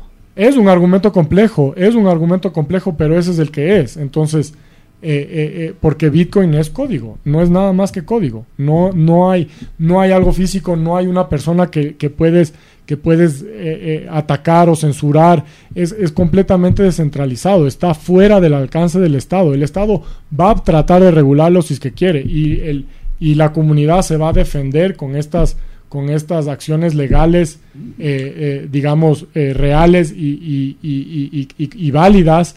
Y si es que el Estado sigue, si el Estado sigue imponiendo eso, simplemente va a demostrar que necesitas cada vez más estar afuera de un Estado corrupto, porque no, si es que ya gusta de claridad regulatoria y hay una serie de aspectos que lo convierten y lo, y lo protegen como free speech, si es que el Estado cambia esa visión y cambia las leyes para aplastarlo, claramente está haciendo, digamos, eh, eh, no sé si la palabra es corrupto, pero claramente está haciendo ah, Hipócrita, tal vez. hipócrita y, y abuso de poder. Y abuso de poder, porque justamente existen estas leyes para prevenir que el Estado se autocontrole. Estoy de acuerdo, pero si es que podemos ver a la historia, Ujú. ha hecho este, el- los, Claro, los estados han hecho lo que les da la gana. los RICO laws es un ejemplo. Sí, sí, sí. Ahora lo que quieren hacer con el internet, Sí. de, de- de permitir que la gente venda la Sí. velocidad. Sí. eh, El problema, el problema aquí, Pablo, es a quién le paras. Tú sabes que Bitcoin está distribuido a través de más de 12.000 nodos alrededor del mundo. Muchos de esos nodos no sabemos ni siquiera dónde están. Muchos de esos nodos, eh, eh, eh, digamos, muchos de esos nodos están o no afiliados a, mineros, entonces tienen esa independencia, digamos. Eh, los mineros también están alrededor del mundo. Eh, entonces tú para destruir Bitcoin literalmente tienes que apagar el Internet. Esa es la única manera de pararle. Y aún así puede sobrevivir porque todo el protocolo, mientras sobreviva un nodo, sobrevive todo el protocolo. Pero hay otras cosas que pueden matar Bitcoin y esas son las, que- las que estamos enumerando aquí poco Ajá. a poco. Eh, otra es la seguridad, que Ajá. originalmente nos, nos dieron a entender que era ¿Y cómo más, no? más seguro que cualquier otra cosa. Es más seguro que cualquier Bueno, otra pero cosa. Ahora hemos visto que ¿Cómo? ¿En ha qué habido, ejemplo? ha- ha habido fraudes. Sí, pero eso no es culpa del Bitcoin, es culpa de los manes que usan Bitcoin para defraudar. No puedes culparle. Es como que tú me digas, oye, yo pago a un sicario en dólares, el sicario va a matar a alguien y el culpa es del dólar.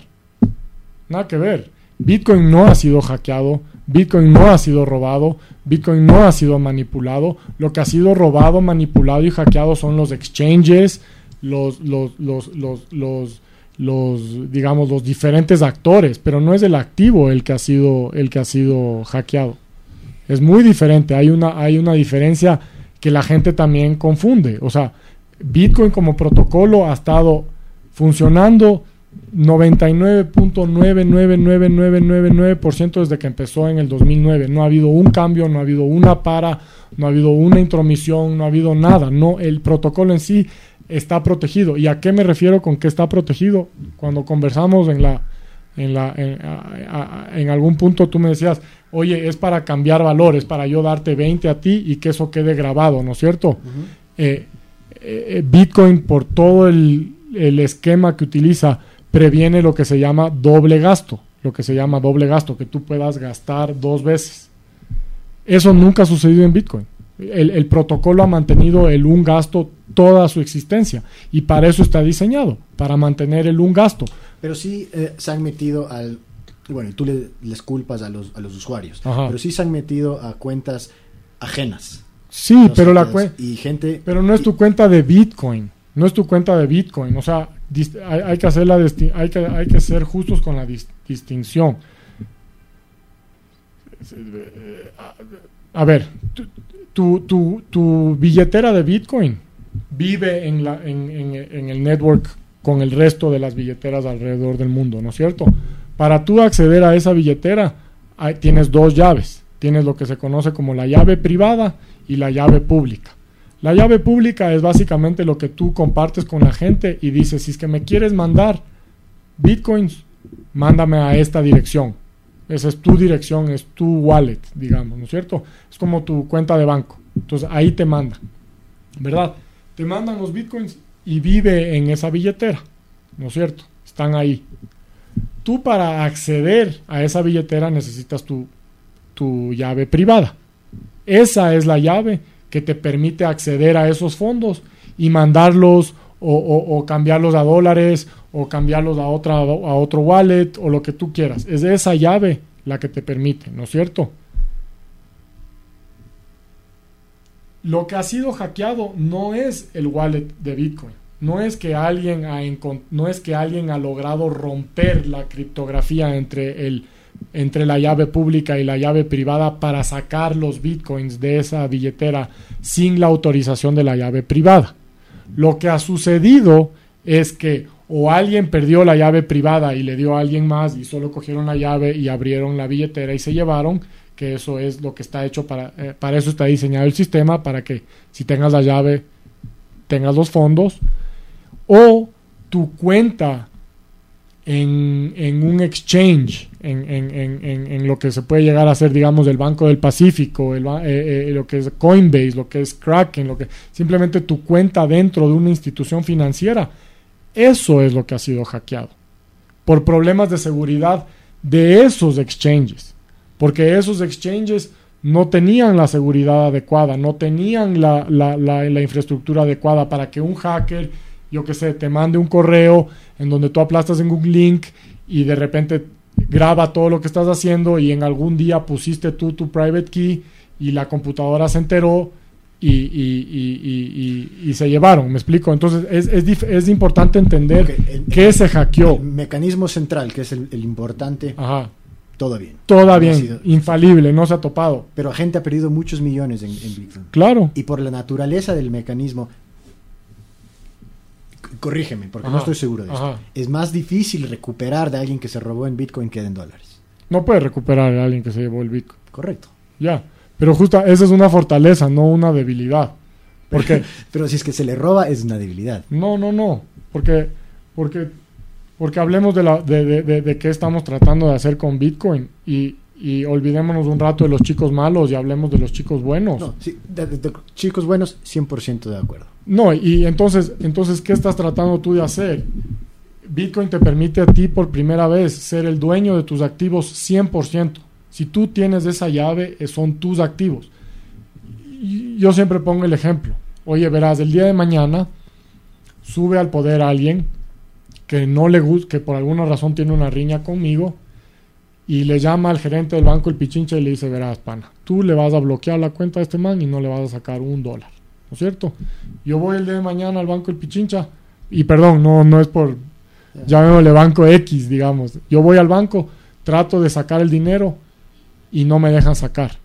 Yo puedo ponerme de cabeza, puedo patalear, puedo hacer lo que sea, que ese dinero yo no lo voy a poder recuperar nunca. ¿No es cierto? En cambio, con Bitcoin, si yo tengo esas llaves, ese dinero es mío, yo puedo irme a China, puedo irme a Japón, puedo irme a donde sea. Lo único que tengo que tener son las llaves. Sí, de acuerdo. Eso, eso es- que tú estás diciendo ahorita es una de las mayores bondades, en mi opinión. Claro. Entonces, por primera vez, por primera vez podemos acumular eh, eh, ganancias o podemos acumular eh, riquezas, riquezas relativo, ¿no? No, no, no, no estoy hablando de Lamborghinis y, y- y- y excusados de oro, estoy hablando de riquezas en, en el sentido de lo que tú vas acumulando con tu trabajo. Por primera vez podemos acumular una riqueza que nadie te la puede quitar. Nadie 100%. te la puede quitar. Lo que necesitas es tener mucho cuidado cómo manejas esos, esa- esa- esas llaves. Eso es verdad. Tienes que tener mucho cuidado de no perderlas, de no, de no compartirlas con alguien, de, de- de una serie de cosas. Pero bueno, ya se están construyendo sistemas que protegen a esas llaves. Eh, eh, cuentas con, con- con- firmas múltiples, cuentas con recuperación, una serie de cosas que ya se está construyendo, digamos. Pero sí, en, en el, en, el, en, el, el, en el caso más, más, eh, más, más básico, esas llaves te permiten acceso a esos fondos en cualquier lado del mundo. Oye, Pablo, y eso, imagínate que tú eres, estás tratando de escapar de un régimen corrupto y tienes que salir de tu país con, tus ganancias. Es, la, la, la única manera de que tú vas a, ayudar a tu familia y salir adelante y construir una vida en un, un nuevo otro país. Bitcoin por primera vez te da la oportunidad de que tú hagas eso memorizándote. Tú vas a cruzar el borde del país del que te quieres escapar y toda tu riqueza acumulada te la puedes llevar tú. En cambio, si tratas de escaparte con billetes o con oro o con una vaca o con lo que sea, vas a llegar a la frontera y te van a decir, no, señor, este oro me quedo yo, esto eh, me quedo yo. No, no, no. Eso también es un peligro. O sea, es algo bueno, yo estoy de acuerdo. ¿Qué- Pero qué- yo qué te voy a dar un ejemplo que, que leí hace, hace algún tiempo. Hubo un hedge fund, un fondo, Sí, en el cual el único que tenía, un fondo que se dedicaba a Bitcoin, y el único que tenía la llave el jefe. Y se murió Y se murió. y quebró fondo. Y quebró y se llevó la plata de todos. Correcto. Pero eso, es- eso de quién es culpa, Pablo. De acuerdo. Es culpa del corrupto del jefe que organizó un fondo que manejaba miles de millones de dólares con la imprudencia de que él era el único que tenía acceso a esos fondos. Eso se llama ser un ladrón, porque no estaba siendo justo con la promesa a sus clientes. Pero no es culpa de Bitcoin, De acuerdo. es culpa del, del- del- del burro este que organiza un negocio eh, eh, eh, En base a su vida. en ba- en base a su vida. Entonces, acuerdo en eso. Pero mencionaste chicos malos. Sí, Eh, Bitcoin, yo me acuerdo hace unos años, ya estaba empezando a, a ser aceptado por compañías como Virgin de Richard. Branson. Hoy en día se usa principalmente para intercambiar cosas ilegales. Mm, no. Bueno, la mayoría, la de transacciones son eh, en estas páginas donde compras información de tarjeta eh, robada, No. drogas, No. creo que inclusive hasta armas. No, un contundente no a todo eso y eso no es eh, opinión, eso no es opinión, esto es esto es un esto es un eh, hecho, digamos, y es una de las cosas que el- la, el- el- la- la- la- la propaganda mm, normal, digamos, trata de, de- de confundir a la gente. Para empezar, sí, puede ser que en un inicio Bitcoin en el 2014, 2015 o antes fue mayormente usado para eh, transacciones ilegales. Pero, pero ya no es ese el caso. ya no es ese el caso. Y hay muchas tecnologías que evolucionan gracias a el, ¿cómo se llama? El, eh, eh, la propagación de, una de algo ilegal. El, Internet, por ejemplo, el Internet creció muchísimo al comienzo por la pornografía, digamos. En el 2017, el, DEA, la, agencia de, de, antidrogas en Estados Unidos, publicó un reporte en el que expresa que solo el 10% de las transacciones de Bitcoin son con fines ilegales. 10%. El 10%. ¿Y por qué es eso, Pablo? Porque todas las transacciones de Bitcoin son públicas. Todas. Entonces, si tú eres un ladrón o eres un chico malo, lo último que quieres es usar Bitcoin, porque esa transacción va a quedar grabada para siempre en el, network, digamos. Entonces, hoy por hoy existen compañías de análisis, una de ellas muy famosa que se llama Chain Analysis, que lo que hace es analizar toda la información del blockchain y hacer conexiones financieras. Así es como le descubrieron a los agentes del FBI que estaban, que estaban manejando el caso de, de Ross Ulrich, el, dueño de, de la página de Silk Road, ¿verdad? los agentes que estaban manejando ese caso, que, se impersonaron ser unos, unos, unos, unos compradores. Eh, más que compradores, unos asesinos, unos sicarios, eh, eh, después se robaron los bitcoins de la transacción. Y, se robaron en el sentido que tampoco le avisaron a, a, Estados Unidos. Ellos como agentes se robaron el Bitcoin y después el Estado les persiguió, les juzgó y una de las razones por las que les atrapó es porque logró determinar el flujo del dinero y de las monedas analizando el protocolo. esa es la otra parte tan increíble de esto, Pablo, que esto por primera vez va a traer una transparencia eh, que no se ha visto antes. Todo está en el blockchain, todo, todo está en Bitcoin, cada transacción queda grabada en el Bitcoin, en el protocolo. Claro, ahora se están desarrollando técnicas de privacidad que van a lograr tratar o, se especula que van a un poco hacer el esquema un poquito más difícil, ¿no es cierto?, de analizar. Pero hoy por hoy Bitcoin se usa muy poco para transacciones ilegales y todo queda grabado en la transacción, entonces es el peor lugar donde tú deberías ir a hacer una transacción ilegal. Por último, regresemos al sistema financiero actual, donde al año se lavan 2 trillion dollars. No podemos ignorar y no podemos ser caraduras de decir, ah, sí, Bitcoin se usa para lavar dinero y para hacer cosas malas. Eso es tapar el sol como un dedo. Porque los mayores provocadores y los mayores facilitadores de lavado de dinero alrededor del mundo son los bancos. Son los bancos. Y hay otro reporte, te puedo enseñar. Eh, se estima que al año, a través del sistema financiero normal, se lavan perdón, pero 2 trillion dólares, no, no sé cómo decirlo en español, pero un montón de dinero, básicamente 20 veces el tamaño de la economía ecuatoriana, ¿no es cierto? Entonces es, gigantesco a través de los bancos, eh, eh, eh, a través de los bancos regulados, digamos. HSBC, un banco global muy grande, fue acusado y fue juzgado por lavar el dinero de los, de los capos mexicanos. Entonces, Estamos hablando de que sí, de que si es que Bitcoin se usa todo para lavar dinero, igual ese no es el mayor problema. Si es que, si es que lo que nos preocupa es el lavado de dinero, entonces miremos a los bancos actuales. ¿Por qué estamos tratando de, de, matar a una mosca en, la defensa del lavado de dinero? Pero cuando, cuando tenemos a los bancos, por otro lado, siendo los facilitadores de este terrorismo y de este lavado de dinero, ahí sí no decimos nada. No, cuando les agarran les cobran multas. Ya. pero ¿cuánto? El año. sí, pero ¿cuánto? 50 billion. E, eso te ha puesto, eso te ha puesto que ganaron solo de comisiones de estos capos. Sí, es más complicado a los bancos. Tampoco creo que están. ¿Cómo que es más complicado? Es así. O sea, darse cuenta cuándo lo hicieron a propósito y cuándo no. Supuestamente tienen todo un proceso de due diligence. Claro, entonces nunca se dieron cuenta que estuvieron lavando plata para el Chapo Guzmán. Ah, su madre, o sea. Por favor, e, este man era tan bueno que un banco global con, todas las conexiones hechas y por haber no podía detectar que en México una gente estaba depositando a un ritmo acelerado, eh, yo qué sé, eh, billetes de 100 dólares. Chapo Guzmán también tenía Bitcoin. Sí, Sí, claro que también tenía Bitcoin, pero eh, entonces, porque el Chapo, ya, el Chapo Guzmán tenía Bitcoin y también tenía dólares, entonces el dólar también es malo. Primero, no estoy diciendo que Bitcoin es malo. no, yo sé, pero... Lo que, y lo que estoy diciendo es que hay gente...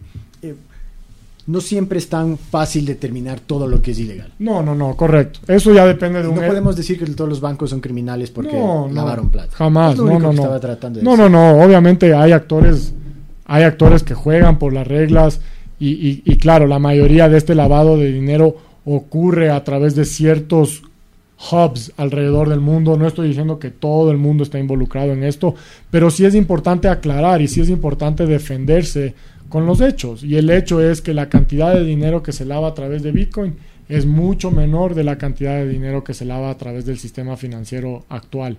Entonces hay que ser simplemente justos con la información. E, Esa, esa es, ese es el objetivo, digamos. Pero bueno, ahora, ahora otra vez lo estamos comparando con el dólar. Ajá. Creo que en algún momento dijimos que eh, es, es un activo Sí, que no iba a ser, eh, ¿cómo se dice?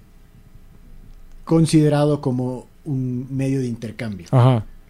eh, en adopción masiva, ¿correcto? Porque de hecho, uno de los problemas que yo le veo al Bitcoin es que no es escalable. Ya te mencioné el techo que tiene, el- el- la capacidad de transacciones por segundo que Ajá. tiene.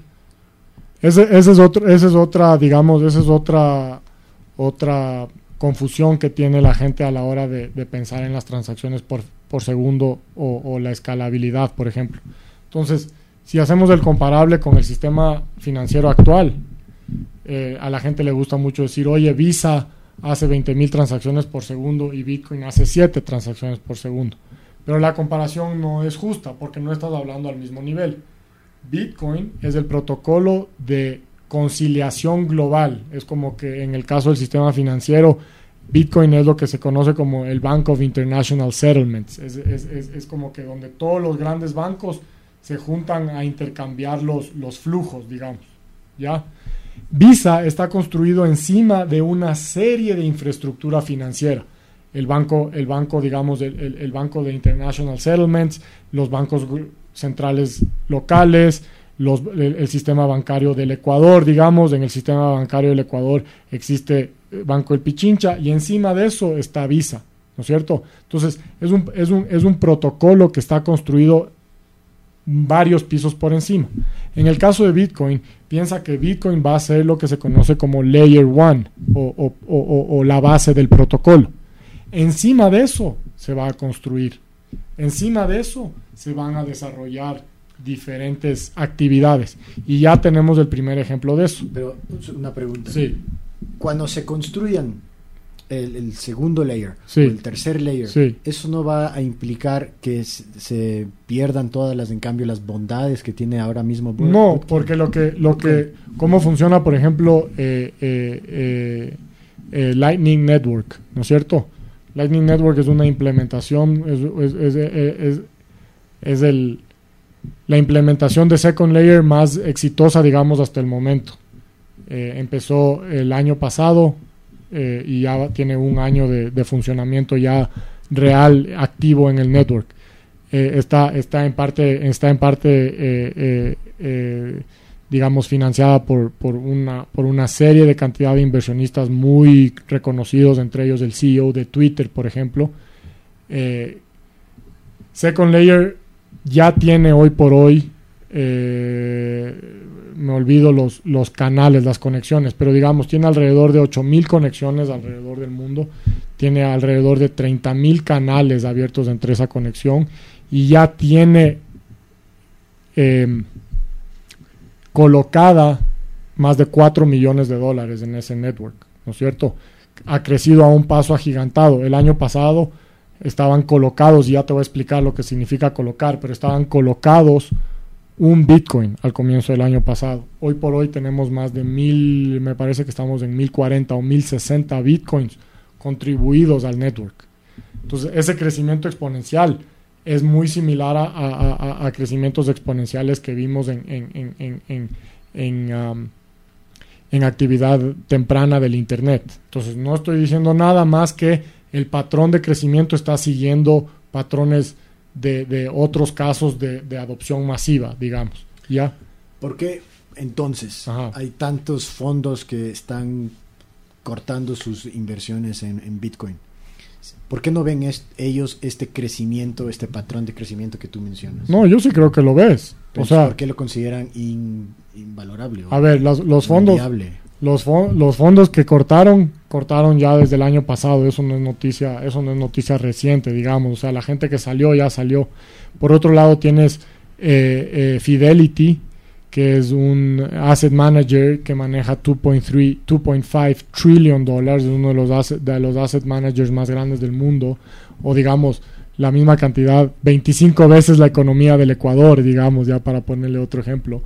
Fidelity tiene una solución de cripto, Fidelity tiene custodia de cripto, Fidelity viene minando Bitcoin desde el 2015, Fidelity está sacando una serie de infraestructura para el apoyo de Bitcoin. Entonces, sí, como todos los mercados en este mundo, tienes gente que está corriendo del activo y gente que está, que está apoyando el activo. Se verá después quién es el ganador en ese sentido, pero el ecosistema es un ecosistema súper dinámico, en donde hay mucha gente que se está involucrando y mucha gente que está entrando y mucho dinero que está entrando. O sea, más bien el ecosistema una de las ventajas es que no tiene mucho dinero todavía metido. Porque si tú quieres tener un retorno financiero eh, excepcional, necesitas estar temprano. Necesitas invertir temprano. Necesitas invertir antes de que llegue todo el resto de gente. Antes de que lleguen los grandes fondos de pensión. Antes de que lleguen las grandes aseguradoras. Estos son buques que para cualquier inversión se demoran en, tomar decisiones. Son, son, son, son muy conservadores. Pero, por ejemplo, tienes otros inversionistas como el Endowment eh, de, Yale, que ya anunció formalmente desde el año pasado que está poniendo más de 300 millones de dólares en, fondos de cripto. Y Yale tiene un historial de haber invertido en compañías transformadoras desde muy temprano. ¿Sabes por si acaso el retorno de Yale promedio? Este año justo sacaron la, la última, la, el último reporte, están alrededor del, del, del, del 20-22%, me wow. parece. Sí. O sea, es parte de un portafolio. No estoy diciendo que todo lo de Yale se está yendo hacia cripto. Sí, pero hay un, hay un allocation, hay un, hay, un porcentaje dentro del, del, fondo de inversión de Yale que se está yendo a cripto. Eh, Jack Dorsey, el Jack Dorsey, CEO de, de, de, de Twitter. A él le encanta. Le encanta. Y él dice que en 10 años la gente va a estar tasando en criptomonedas en vez de dólares, yenes, euros. Así de. Solo digo que él es así de. de no, él es un convencido. Él es un convencido. Así de convencido está. Sí, sí, sí. Eh, pues, o sea, tú, tú piensas que en 10 años es el, el, el tiempo para esperar el retorno de, de esto. No, pucha, imposible, imposible para mí decirte 10 años, 5 años, 3 años. No, es, es, es, sería, sería. Pero tú empezaste diciendo que tú ves esto más que nada como una sí, inversión. Sí, sí, sí. Entonces, ¿a cuántos le ves? No, yo, yo, ojalá, yo no tengo, a ver, los bitcoins que yo tengo, yo no los voy a vender hasta que esto no, o sea, ¿cómo te, cómo te puedo decir esto diciéndote de una manera? Yo no tengo ningún plan de vender ni uno solo de los bitcoins que yo he comprado desde que empecé a comprar. O sea, no sabes cuánto va a despegar, simplemente estás convencido que va a despegar en algún momento. Exacto. Eh, hay, podemos hablar de ciertas, de ciertas, de ciertas. Eh, eh, y no tienes un plan de salida si es que las cosas empiezan a ir mal. Por ejemplo, no. Se deprecia en 75%. Compro más. Compras más. Sí, sí, sí. No, es más, ahorita mi sueño sería que, esta, que esto se vaya a a 5. no se va a ir a 5, no, no, no, no, no, no creo. Y, pero si es que cae, yo mi idea es seguir comprando. Yo no, no hay un precio al que yo, lo que tengo son gradas a las que compraría, porque no es que si cae un dólar compro, si cae un dólar más compro, no. Como inversionista tengo mi, mi, mi, mi estructura planificada y tengo ciertos niveles en donde si cae lo a ciertos que, lo niveles. que sabemos entonces es que Nicolás Pérez, cada vez que eh, Bitcoin se deprecie bastante, él va a estar comprando. Sí, 100%. Y creo que hay un montón de gente alrededor del mundo que está que tiene la misma mentalidad. Gente con con con, con mucho poder económico y mucha mucho mucha influencia en lo que puede llegar a suceder. por ejemplo, Pablo, una cosa que no hemos conversado que yo creo que es interesantísima con respecto a Bitcoin y que eh, para mí también fue otro de esos aha moments, ¿no es cierto? Eh, si regresamos a cómo funciona el protocolo, sin hablar mucho de las tecnicalidades, lo que uno hace es compra electricidad para, para activar estos chips que lo que hacen es resolver un algoritmo para proteger Bitcoin, ¿no es cierto? Eso, eso dicho de la manera más cruda posible.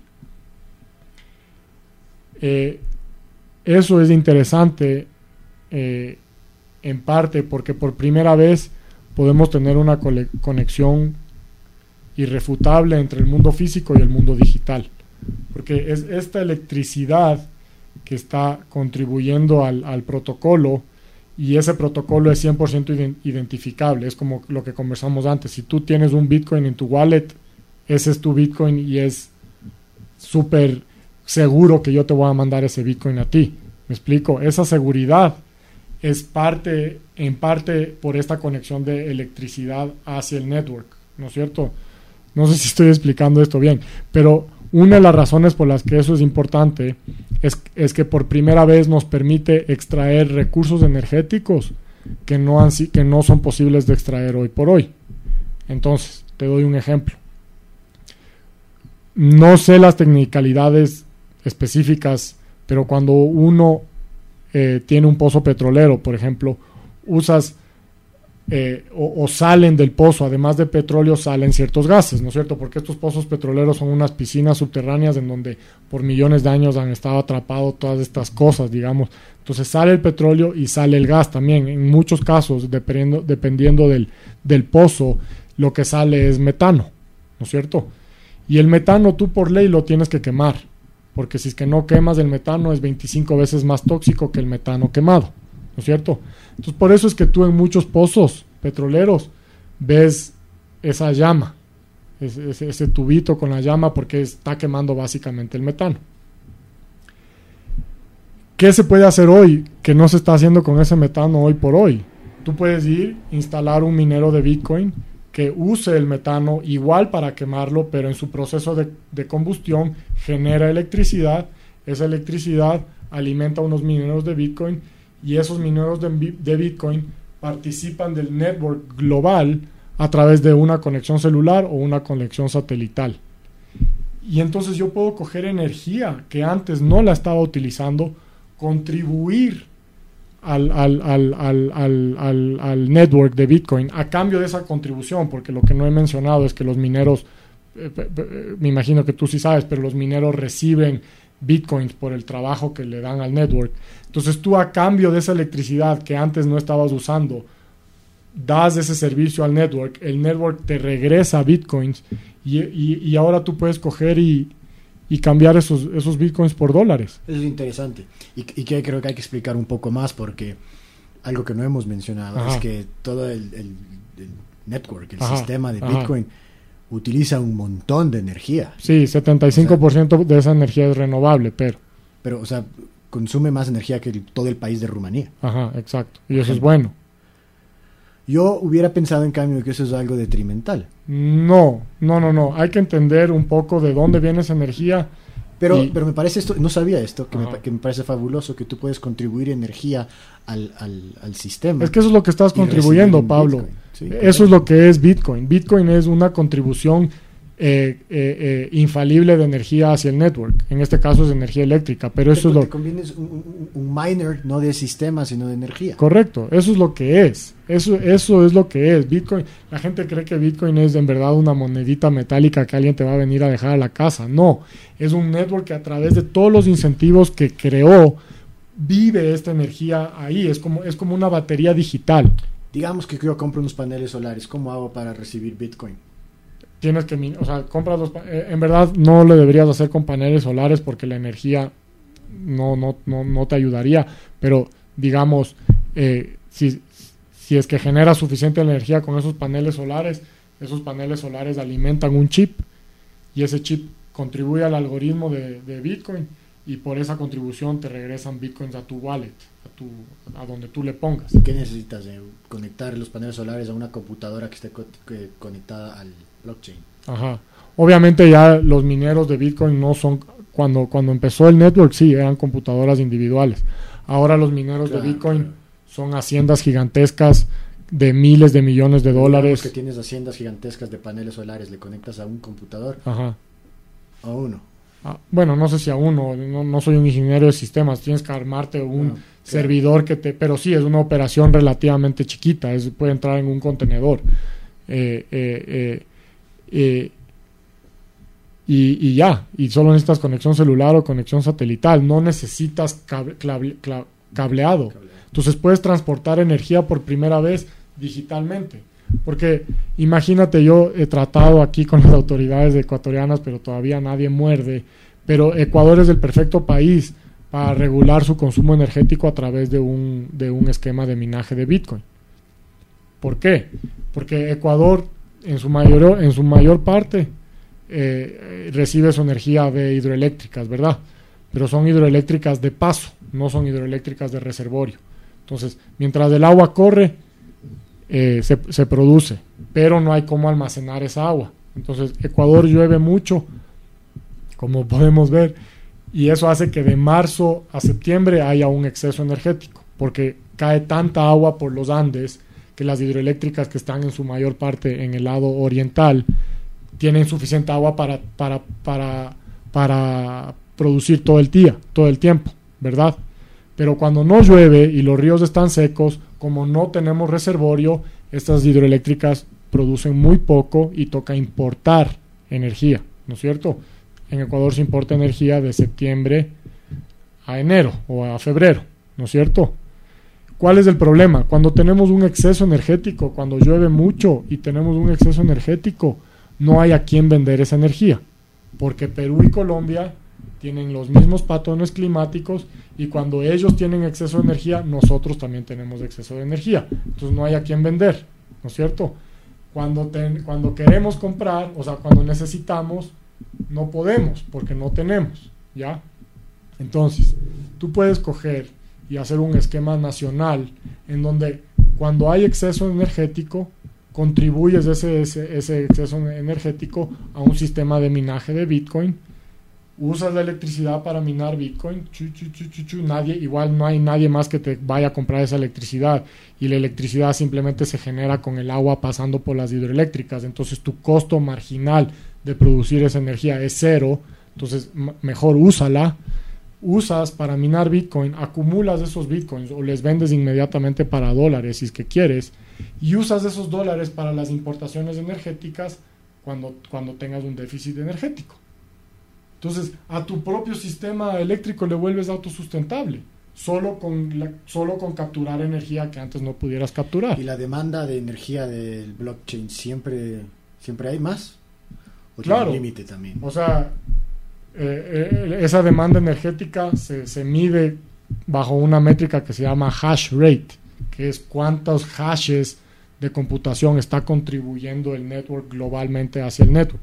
Es más, Bitcoin es la computadora más grande del mundo de largo. Sí. Tiene alguna cosa como 3.5 millones de estos chips alrededor del mundo contribuyéndola.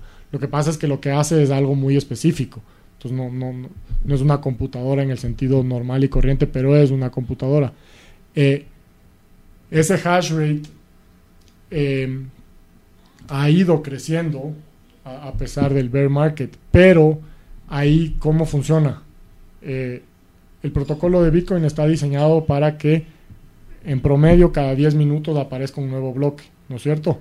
Cuando aparece un nuevo bloque, eh, el network da de premio bitcoins a los mineros que encontraron ese bloque, ¿no es cierto? Eso es cada 10 minutos. Si es que entran muchos mineros a buscar el bloque, en, promedio se lo va a encontrar más rápido de 10 minutos, ¿no es cierto? Porque hay mucha gente buscándolo, mucho poder computacional buscándolo. Entonces, lo que hace el network solo cada dos semanas o cada, en verdad específicamente cada 2016 bloques, ajusta una cosa que se llama el difficulty rate. Entonces, si hay mucha gente buscando el bloque y los bloques están apareciendo en promedio más rápido que 10 minutos, el difficulty rate sube para que la ecuación vuelva a balance. De la misma manera, para abajo, si es que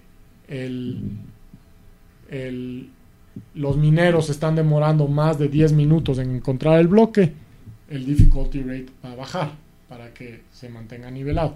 ¿Por qué eso es importante? Porque aquí lo que importa no es la cantidad de mineros que estén minando. Lo que importa es que el protocolo se puede ajustar solito a la demanda y a la, y a la oferta de esos minajes. Entonces, se vio ahorita, digamos, eh, el precio de Bitcoin estuvo, digamos, rebotó varias veces en el piso de 6000 el año pasado, ¿no es cierto? Cayó de 20 y rebotó cuatro veces como una bola saltarina en el, en el soporte de 6000. Hasta que en noviembre eventualmente rompió los 6000 y se cayó hasta 3000, ¿no es cierto? ¿Por qué hubo esa caída en su, en su gran mayoría? Porque la mayoría de mineros alrededor del mundo con 6 mil dólares de precio de Bitcoin no son rentables, ¿no es cierto? Porque ellos pagan, acuérdate que los mineros tienen que darse la vuelta y pagar electricidad, y entonces pagarán, yo qué sé, 6 centavos, 7 centavos, 8 centavos kilovatio hora, y lo que reciben cuando reciben el Bitcoin no es suficiente para cubrir los costos. Entonces, muchos mineros salieron del negocio porque ya no tenían un precio, un precio competitivo de minaje. Y al salir del negocio, vendieron sus, su, inventario de Bitcoin para liquidar. Entonces el precio reaccionó, no digo que es la única razón, pero en gran parte reaccionó a eso. Eh, pero el protocolo, por más de que perdió todos esos mineros, el protocolo se ajustó exactamente como uno esperaría que se ajuste. Y eso es importante porque ese ajuste garantiza la seguridad de Bitcoin. No importa cuántos mineros estén minando, lo que importa es esta relación entre el grado de dificultad y la cantidad de mineros que están, que están participando. Yo creo, para responder tu pregunta ahora sí, yo creo que la cantidad de mineros que van a contribuir al protocolo cada vez va a aumentar más. Creo que ese creo que esa línea va a seguir la tendencia que hemos seguido viendo, pero cada vez más esa energía va a venir de recursos que antes no se estaban utilizando. Eh, te doy otro ejemplo. En Canadá, que tiene, que tiene una amplia red también de energía hidroeléctrica. En Canadá se construyeron hidroeléctricas a veces específicamente para un proyecto específico. Eh, me invento una, una, hidroeléctrica para una mina de cobre. Y esa, esa simbiosis, digamos, ha estado funcionando durante 30 años hasta que la mina de cobre ya se acabó, ya no hay nada que extraer y ya la hidroeléctrica no, no, ya, no tiene, ya no cumple un propósito porque no tiene a quien dar energía, no tiene conexión a otras ciudades, eh, hacer esa conexión costaría muchísimo dinero, entonces la hidroeléctrica básicamente está parada, pero ya está construida. Lo único que tienes que hacer para generar energía es abrir las compuertas y dejar que el agua corra, ¿no es cierto? Esas hidroeléctricas hoy por hoy en Canadá se están usando para minar Bitcoin. ¿Por qué? Porque es la única alternativa. La alternativa es o minas Bitcoin o le mantienes apagada. Y minar Bitcoin es rentable. Les cuesta cero el kilovatio hora y pueden salir a vender en el mercado a 4.500. Suena interesante eso. Suena muy bien, de hecho. Entonces hay una infraestructura y por eso es que cuando la gente dice Bitcoin consume más que Rumanía, sí, qué bueno que consuma más de Rumanía, porque eso primero nos demuestra cuánta, cuánta gente está poniendo dinero real, digamos, para mantener el network, cuánta gente tiene skin in the game, digamos, pero también eh, por el otro lado sabemos que esa energía es energía que en su gran mayoría no la estuvieran usando igual, porque es energía que está stranded, que está atrapada, que no tiene manera de ser monetizada, y Bitcoin nos permite por primera vez monetizar esa, esa energía. Es, es, muy diferente el consumo, ¿no es cierto? Lo que yo siempre también digo, oye, tú sabes que el consumo de luces de Navidad al año es, la mitad del consumo de electricidad de todo Bélgica. Pero porque son luces de Navidad, está bien gastarse. El, en, en, qué se gasta uno la energía es una decisión racional del actor económico. ¿no? Nadie te puede, de alguna manera, poner un límite hacia qué va esa energía. Entonces, lo, lo, estamos acusando a Bitcoin de, de, ser un, de ser un, un contaminador excesivo porque ocupa más de electricidad que, que algunos países. Oye, bueno, entonces, ¿y las luces de Navidad? ¿Por qué eso no es malo? Como sociedad sí decimos que qué lindo adornar los árboles y nada, na, pero eso es simplemente un, ese es simplemente un tema de perspectiva. Yo, tú puedes decirme que adornar un árbol con luz de Navidad es bueno, y yo te puedo decir que adornar un árbol con luz de Navidad es malo, y nadie nos va a decir que tú o yo estamos bien o mal. Es, es, es muy... Es otra discusión. Es otra discusión. creo que cuando la gente menciona esto es porque le compara con las transacciones tradicionales. Las, las, las, transacciones tradicionales consumen varias veces más energía que el protocolo de Bitcoin porque imagínate todo lo que, toda la energía que se tiene que consumir para mantener el sistema financiero actual como lo conocemos. Desde las luces de las oficinas, los servidores de las computadoras, los, los, los camiones de, de seguridad que transportan el dinero de un lado al otro, eh, eh, eh, las sucursales, los edificios, todo. O sea, si tú sumas todo la energía, la energía que consume el sistema financiero actual, es varias veces más alto que el consumo de Bitcoin. De acuerdo, pero ojo que también tienes que mencionar que es varias veces más que la cantidad de transacciones que Bitcoin. Correcto. Bitcoin tiene menos transacciones que Alipay o que PayPal o cualquiera de esas. Sí, sí.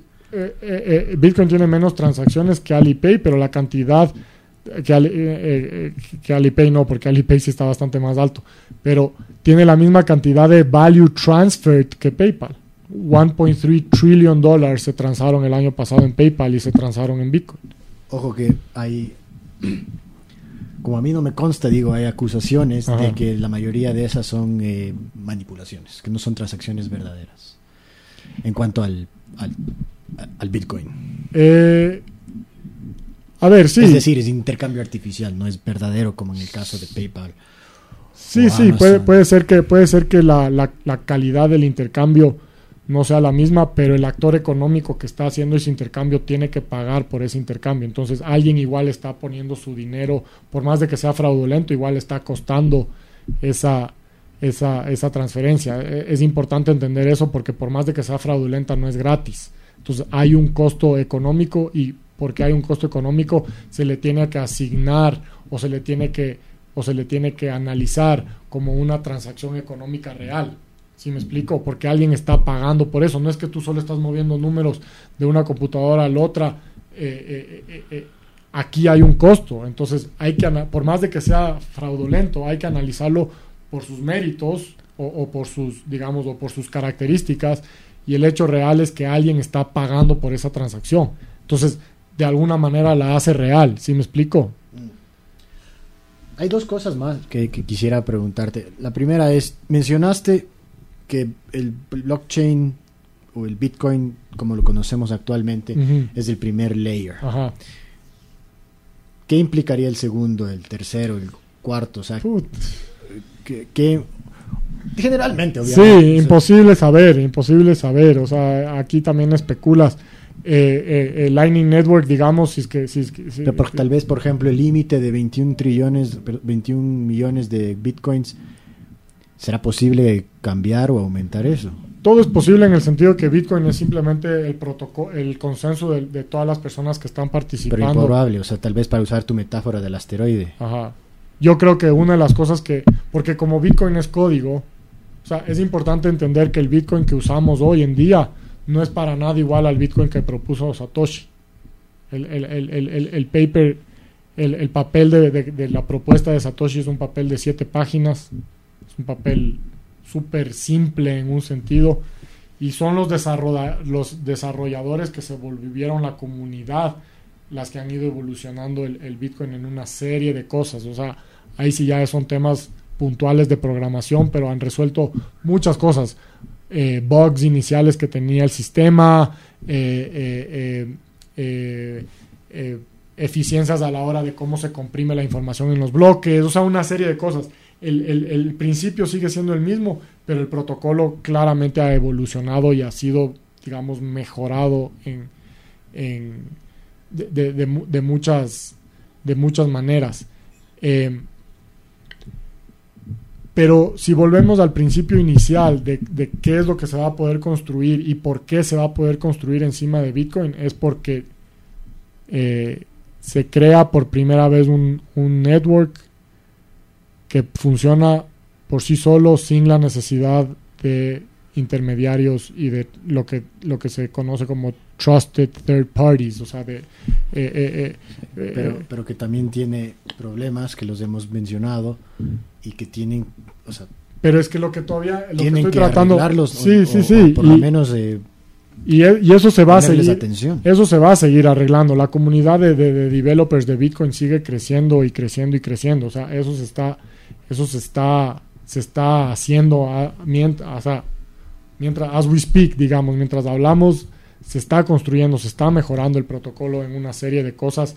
Eh, obviamente todavía hay muchas respuestas por adelante y todo, pero lo que estoy tratando de, de, resaltar es que por primera vez tenemos un network que nos, que nos da trustlessness sin la necesidad de confiar en alguien. intermediario, sí, eso es una y eso, sin duda. Y eso, lo que se puede construir encima de eso es múltiple.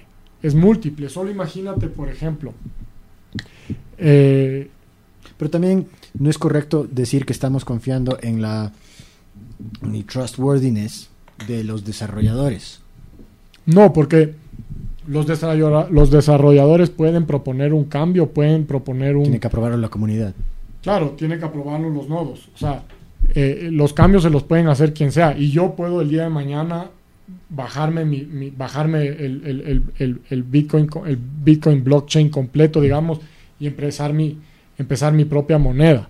E ese no es el punto. El punto es que cuando se proponen cambios, eh, la única manera de que esos cambios perduren o sean aceptados es si es que la mayoría de la comunidad los, los, los acepta tú como, tú como, digamos que el día de mañana, hagamos este ejemplo que es el más fácil todos, digamos que el día de mañana un, uno de los developers dice yo voy a cambiar el algoritmo para que ya no haya un 21 millones de bitcoins, sino haya 21 millones más 2% de inflación en perpetuidad, ¿no es cierto? Él puede proponer ese cambio y él puede codificar ese cambio rápidamente, ¿no es cierto? Ahí el punto es cuál de los nodos y cuál de los mineros va a, va a empezar a, a, a, minar ese contrato, esa, esa versión. Tiene que la gente saltarse a esa versión primero para que empiece a, propagarse. Si es que te quedas en la versión vieja, es, es, eh, es, esta nueva versión simplemente va a morir, no, no va a tener tracción. ¿Cómo sabe un inversionista qué versión está comprando? No, no, la, la, la versión que tú compras la, como inversionista es la, la, que está ahí. Eh, es, es, como, es como es como minero o como, o como, o como, o si tienes tu propio node que decides la implementación que, que, que soportas, que, que eh, almacenas. Mira, como me lo estoy imaginando. Ajá. La serpiente de bloques. Ajá. Si es que alguien hace este cambio, la serpiente se divide en dos. Ajá. Pues entonces ya son dos diferentes productos. Claro, claro. Pero tienes que primero asumir que la segunda serpiente, la que aparece, va a tener suficiente apoyo comunitario, suficiente apoyo de los mineros para que esa serpiente siga creciendo lo suficiente para que alguien diga, ok, yo quiero transar en esa moneda, ponme esa moneda en el exchange, digamos que se llame eh, Pablo's Bitcoin. Primero tienes que conseguir la adopción. Esa era la pregunta. Entonces Ajá. sería ya otro producto. Sería otro producto. Te darías cuenta inmediatamente. Porque, porque para que esta, para que esta, la única manera que, que la, digamos que la nueva versión se volvería la versión que tú estás comprando. Sería así es que toda la comunidad se salta a ese. Es, sería similar a decir el, el peso y el nuevo peso, el dólar y el nuevo dólar. Exacto. De hecho, pudiera llamarse New Bitcoin. ¿o? Como no, no, hay Bitcoin Private, Bitcoin Cash, Bitcoin Satoshi's Vision, hay Bitcoin Gold, hay Bitcoin Private, hay Bitcoin... O sea, Entonces, hemos, hemos visto ya estos experimentos de cómo la gente ¿y está... ¿Por qué no agarran? ¿Por qué esas monedas eh, o, esas, esos productos, esos activos, no son adoptados? ¿Por qué Bitcoin sigue siendo el, el, el uno de los dos o tres más aceptados del, del mundo? A ver, es, por algunas razones, eh, una de las razones es porque tiene First Mover Advantage, ventaja de ser el primero, entonces esa ventaja se ha visto en otros... En otros Pero por ejemplo, Ajá. la moneda que tú acabas de describir, Ajá. el Bitcoin como es, pero en vez de tener el límite de 21 millones de bitcoins, le, le metes el, El, el, calificativo de la inflación de 2% Ujú. por año, o sea, eso para mí le quita la característica deflacionaria y le convertiría en algo mucho más atractivo. Para mí no, en cambio. Para mí, ¿por qué quiero yo tener Bitcoin? Yo sí quiero ser dueño de un activo eh, eh, realmente eh, esca- eh, eh, entiendo tu escaso. punto de vista, pero tú también entiendes mi punto No, de no, vista. en eso entiendo. que para que sea más adoptable necesita haber más. Eh, no necesariamente, porque pueden haber, digamos, eh, puedes tener eh, 100 millones de bitcoins que vale un dólar cada uno, tienes 100 millones de dólares, ¿no es cierto? Puedes tener 100 millones de bitcoins que valgan 100 millones de dólares cada uno, tienes eh, 10 mil millones de dólares, no sé, cuál- no sé si hice la multiplicación Bastante bien, más, pero ajá. tienes bastante más. A lo que voy es que el hecho de que el hecho de, eh, Bitcoin se va a apreciar contra algo, ¿no es cierto? Entonces, el hecho de que el dólar sea inflacionario y Bitcoin sea eh, eh, eh, deflacionario, solo por esas dos características los activos se van a mover en diferente, en diferente, en diferente dirección. Solo por esa característica. Estamos, son- estamos simplificando, no digo que solo por eso va a subir. Digo que si es que nos analizamos en un mundo en el que solo estamos viendo esa particularidad, nada más, van a tender, vamos a, podemos esperar con seguridad que se van a mover en direcciones, en direcciones opuestas. Entonces, el valor de Bitcoin es el que va a ir aumentando, pero el hecho de que no, el hecho de que tú estés protegido contra la, contra la inflación es lo que hace que cada vez sea más fuerte versus activos que son inflacionarios. Esa, esa es la teoría, digamos, esa es la, la, la, la Sí, visión. Yo, yo entiendo. Y supongo que entonces tal vez es opinión de dos inversionistas. Ajá, ajá. Yo, en cambio, pienso que Bitcoin va a tener más valor si es que es más. eh, em, si más gente lo adopta. Claro. Y más gente lo adopta si es que hay más Bitcoins, en mi opinión. ¿Por Tú qué? estás en desacuerdo. Es Porque que, es que quizá tienes la confusión de que solo van a haber 21 millones de bitcoins y que solo puedes comprar un bitcoin o puedes comprar nada. Eso no es verdad. Cada bitcoin se puede dividir en 100 millones de satoshis. Esa es otra de las ventajas que tiene bitcoin encima del oro o encima, es, es lo que lo que se llama como divis- lo que se llama como lo que le digo yo lo que le dice divisibilidad. Tú si tú quieres, oye, yo te puedo vender un centavo de bitcoin ahorita. No, no, no quiere decir que solo van a haber 21 millones y que solo van a haber 21 millones de personas con un Bitcoin corriendo alrededor del mundo. O sea, tú le divides al Bitcoin en 100 y si es que es necesario en 1000 y si es que es necesario en 10.000. No, no, no, 100.000, ya está, des- ya está, ya está dividido. Por eso, es finito. No, no, no, las unidades, a ver, si tú estás en tu wallet, la, la unidad que tú vas a ver en tu wallet, digamos, si tienes un solo Bitcoin, va a decir 1.0, eso es lo que se conoce como un Bitcoin, digamos, pero llámalo Bitcoin o llámalo un, un- un- una transacción todavía no gastada, lo que en, inglés le llaman el, el unspent transaction. Llámalo uno si es que quieres, eso es lo que normalmente se conoce como un Bitcoin y se cotiza en la bolsa como un Bitcoin y eso es lo que tú ves en el precio. Pero tú en tu wallet puedes tener .5 Bitcoin, puedes tener punto .25 Bitcoin, puedes tener ¿Hasta cuánto llegan esos decimales del punto de Bitcoin? hasta, por eso te digo, 100 millones de, de decimales, entonces creo que son, son 6 decimales. No, 7 decimales, no me sé, no me sé, pero el, pu- Siete decimales más. Ajá. ajá. el punto es que tú puedes comprar menos de un Bitcoin. Sí, entiendo ese punto. Lo que yo Entonces- dudo es que si es que eso es suficiente para que sea eh, lo suficientemente adoptable en el mundo como para que crezca el valor, en mi opinión.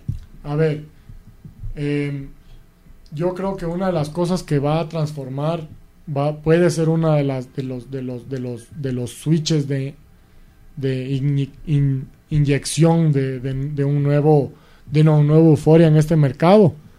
Puede ser cuando la gente empiece a olvidarse porque ya va a ser demasiado, digamos, eh, es demasiado alto comprar 5 millones de bitcoins. Perdón, es demasiado alto comprar 4 mil dólares de Bitcoin. Entonces el mercado ya se acostumbra a decir satoshis. En lugar de estar comprando Bitcoins, estoy comprando satoshis, ¿no es cierto? En donde el precio se aprecia porque ya le empiezas a dar valor a ese satoshi como una fracción de Bitcoin, ¿no es cierto? Si le damos un dólar a cada satoshi, estamos hablando de, que, que cada Bitcoin vale 100 millones de dólares, ¿no es cierto? Y eso le pone ya más o menos a la par con, con, con, ser monetary base, digamos, con, con, Bitcoin haber adoptado. No estoy diciendo que va a llegar allá, o sea, esperen, mi punto de este, de este, de este argumento no era decir que, que, que, Bitcoin va a llegar a 100 millones de dólares cada uno. Mi punto era decir que si tenemos 100 satoshis adentro de, de cada Bitcoin y cada satoshi se vuelve un dólar, que ya es bastante dividido, digamos, esa valoración total le pone a Bitcoin ya de, Global Monetary Base, de, base global monetaria, y eso probablemente quiere decir que sí fue adoptado. ¿Sí me explico? Entonces, Sin duda que, sí que ese escenario implicaría. Entonces, a lo que voy es que mientras va adoptándose, si es que se adopta, la divisibilidad de Bitcoin cada vez va a ayudar más para el aspecto que tú dices. Solo que solo Pero de todas maneras tiene límite. Entonces, lo, que, lo único que yo digo es que dudo que esos límites puedan permitir que eso ocurra. ¿Por qué? O sea, no, no entiendo por qué. Es esencial que eso ocurra para que se aprecie lo suficiente. Yo estoy tratando de entender, lo que no entiendo es por qué es tan importante que, tenga inflación. ¿Cuál, es la razón detrás de eso? Lo, importante es que tenga eh, mucho uso, que sea adaptado por suficiente gente como para que se mantenga su valor. Pero si tú te fijas cómo se genera una moneda, o sea, cómo es la historia detrás de una generación de una moneda a través de la historia, ¿no es cierto? No, no, no hablemos solo del dólar, sino hablemos de, de las conchas de Spondylus aquí en el Ecuador o, de la sal en el Imperio Romano o de una serie de cosas. El primer paso hacia la generación de una moneda no es el intercambio, no es, no es que medium of exchange, medio de intercambio va primero, lo que va primero es store of value, es primero el activo tiene que guardar valor, primero la gente tiene que decir, oye, si es que yo me guardo conchas de Spondylus, eh, en dos, tres años voy a poder ir a cambiar esas conchas de Spondylus por, por, por plátanos o por, o por pescado. sí, 100% de acuerdo. Pero el punto, por ejemplo, en el Imperio Romano, la sal eh, funcionaba como un medio de intercambio porque la gente le dio valor. ¿Y por qué la gente le dio valor? Porque la sal era muy importante. Correcto. Entonces, aquí tiene que haber la suficiente cantidad de gente que le dé valor a Bitcoin. Es pero decir, ya estamos, cantidad de gente pero ya estamos que considere que es algo valioso como para que se propague. En pero ya estamos viendo eso, Pablo. O sea, no, no te adelantes en el sentido de que Bitcoin, el, el, eh, eh, el, el, error es que la gente se enfoca de que Bitcoin se fue de 20.000 a 3.000 y se olvida que Bitcoin se fue de 0.001 a 3.000. Entonces, en estos años de vida que ha tenido Bitcoin, ya se ha demostrado que para un grupo de personas tiene valor. Ahorita está evaluado en 75 mil millones de dólares. Entonces, lo, debatible es si es que va a, bajar o subir ese valor. E, eso, no, eso, eso podemos sentarnos tú, tú y yo a debatir aquí por años porque no hay una respuesta correcta. Lo que sí es visible y lo que sí es probable es que en estos últimos 10 años desde la existencia de Bitcoin el valor solo ha subido. Solo ha subido, con sus ups y sus downs, con sus burbujas y sus desburbujas, pero si es que te paras del día 1 y ves hacia arriba, el valor solo ha subido. Entonces, estamos ya empezando a ver cómo ese consenso de valor se empieza a formar. Oye, Pablo, tú vas y le preguntas a un millennial o a alguien de nuestra generación o a las generaciones que están viniendo por detrás nuestro si ellos comprarían oro como un activo financiero. La respuesta seguramente es no, porque nuestra generación y la generación que viene atrás no, no entendemos esa relación de que el valor tiene oro y es, eh, el, oro tiene valor, perdón, y es un activo financiero. Es, muy raro, ¿no? Es, es muy difícil que, que, alguien identifique al valor como al oro como valor hoy por hoy. Tú y yo sí lo entendemos y, y, lo, y, lo, y, lo, y lo respetamos porque quizá tenemos una un conocimiento financiero un poco más, digamos, afuera de, lo normal. Pero para la persona común y corriente, eso de que, yo, de, que tú guardas tu valor en oro, en India sí, digamos, pero, pero en, en, general no es, tan, no es tan concreto. Para el 2029, la mayor cantidad de, de, poder económico en Estados Unidos y alrededor del mundo van a ser los millennials. ¿Y ellos dónde tú crees que van a invertir? En un activo digital que tienen toda la experiencia y toda la comodidad de haber interactuado toda su vida con un activo digital o comprar oro para tenerlo en una bóveda del banco. a mí no veo, no veo un mundo en donde, en donde la generación que viene detrás nuestro no esté completamente acostumbrada a que el dinero sea, a que el dinero sea digital, a que el dinero sea, a que el dinero ya no se lo topa, ya no se lo ve, ya no se lo siente, está, está completamente digitalizado.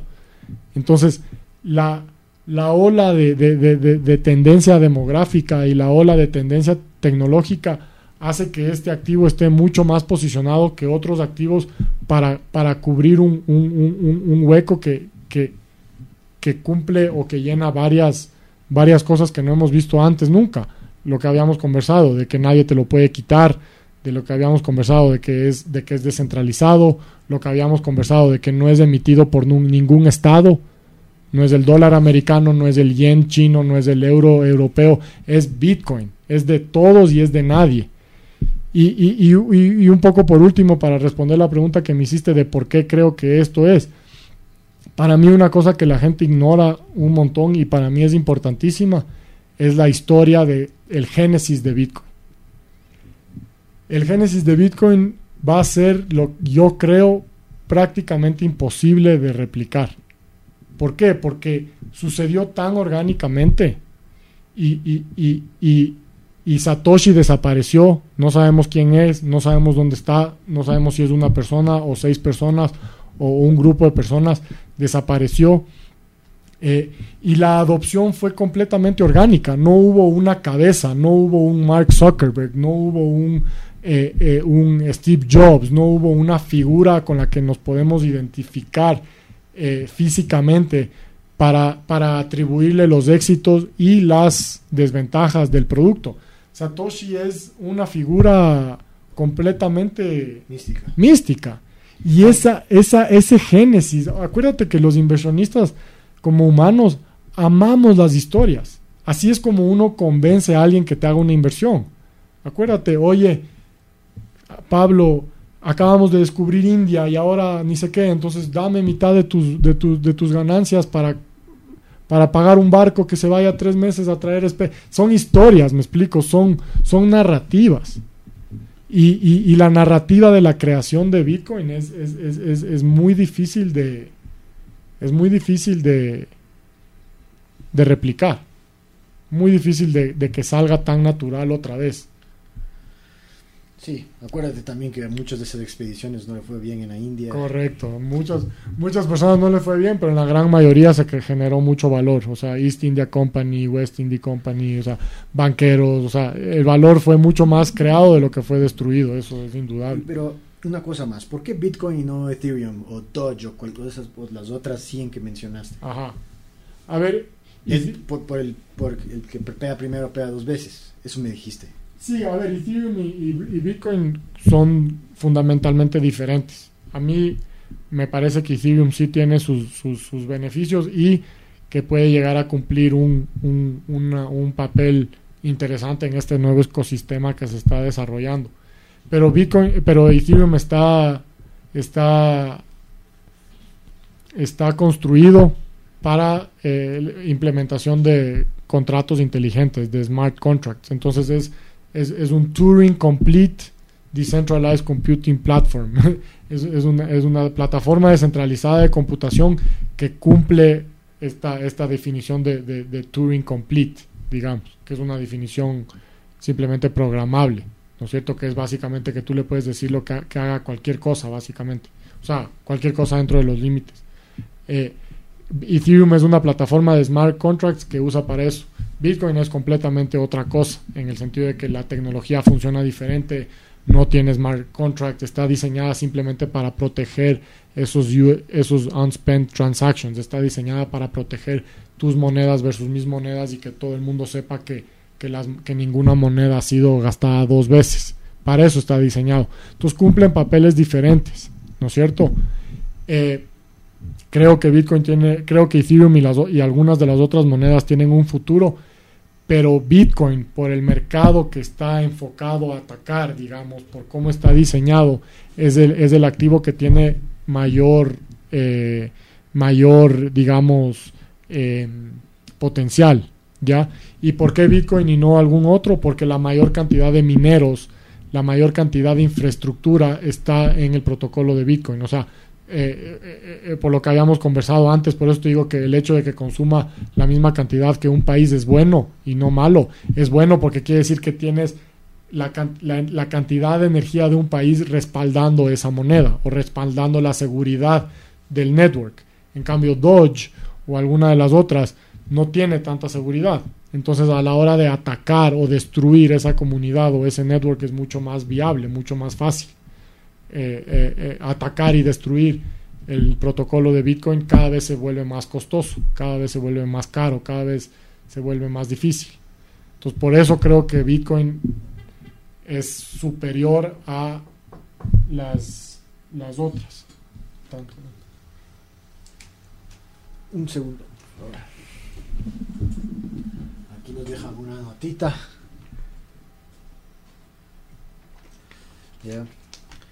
Em, y no sé si queda eso claro. Las otras monedas, por ejemplo, como Ethereum, sí tienen un fundador, que es Vitalik Buterin, ¿no es cierto?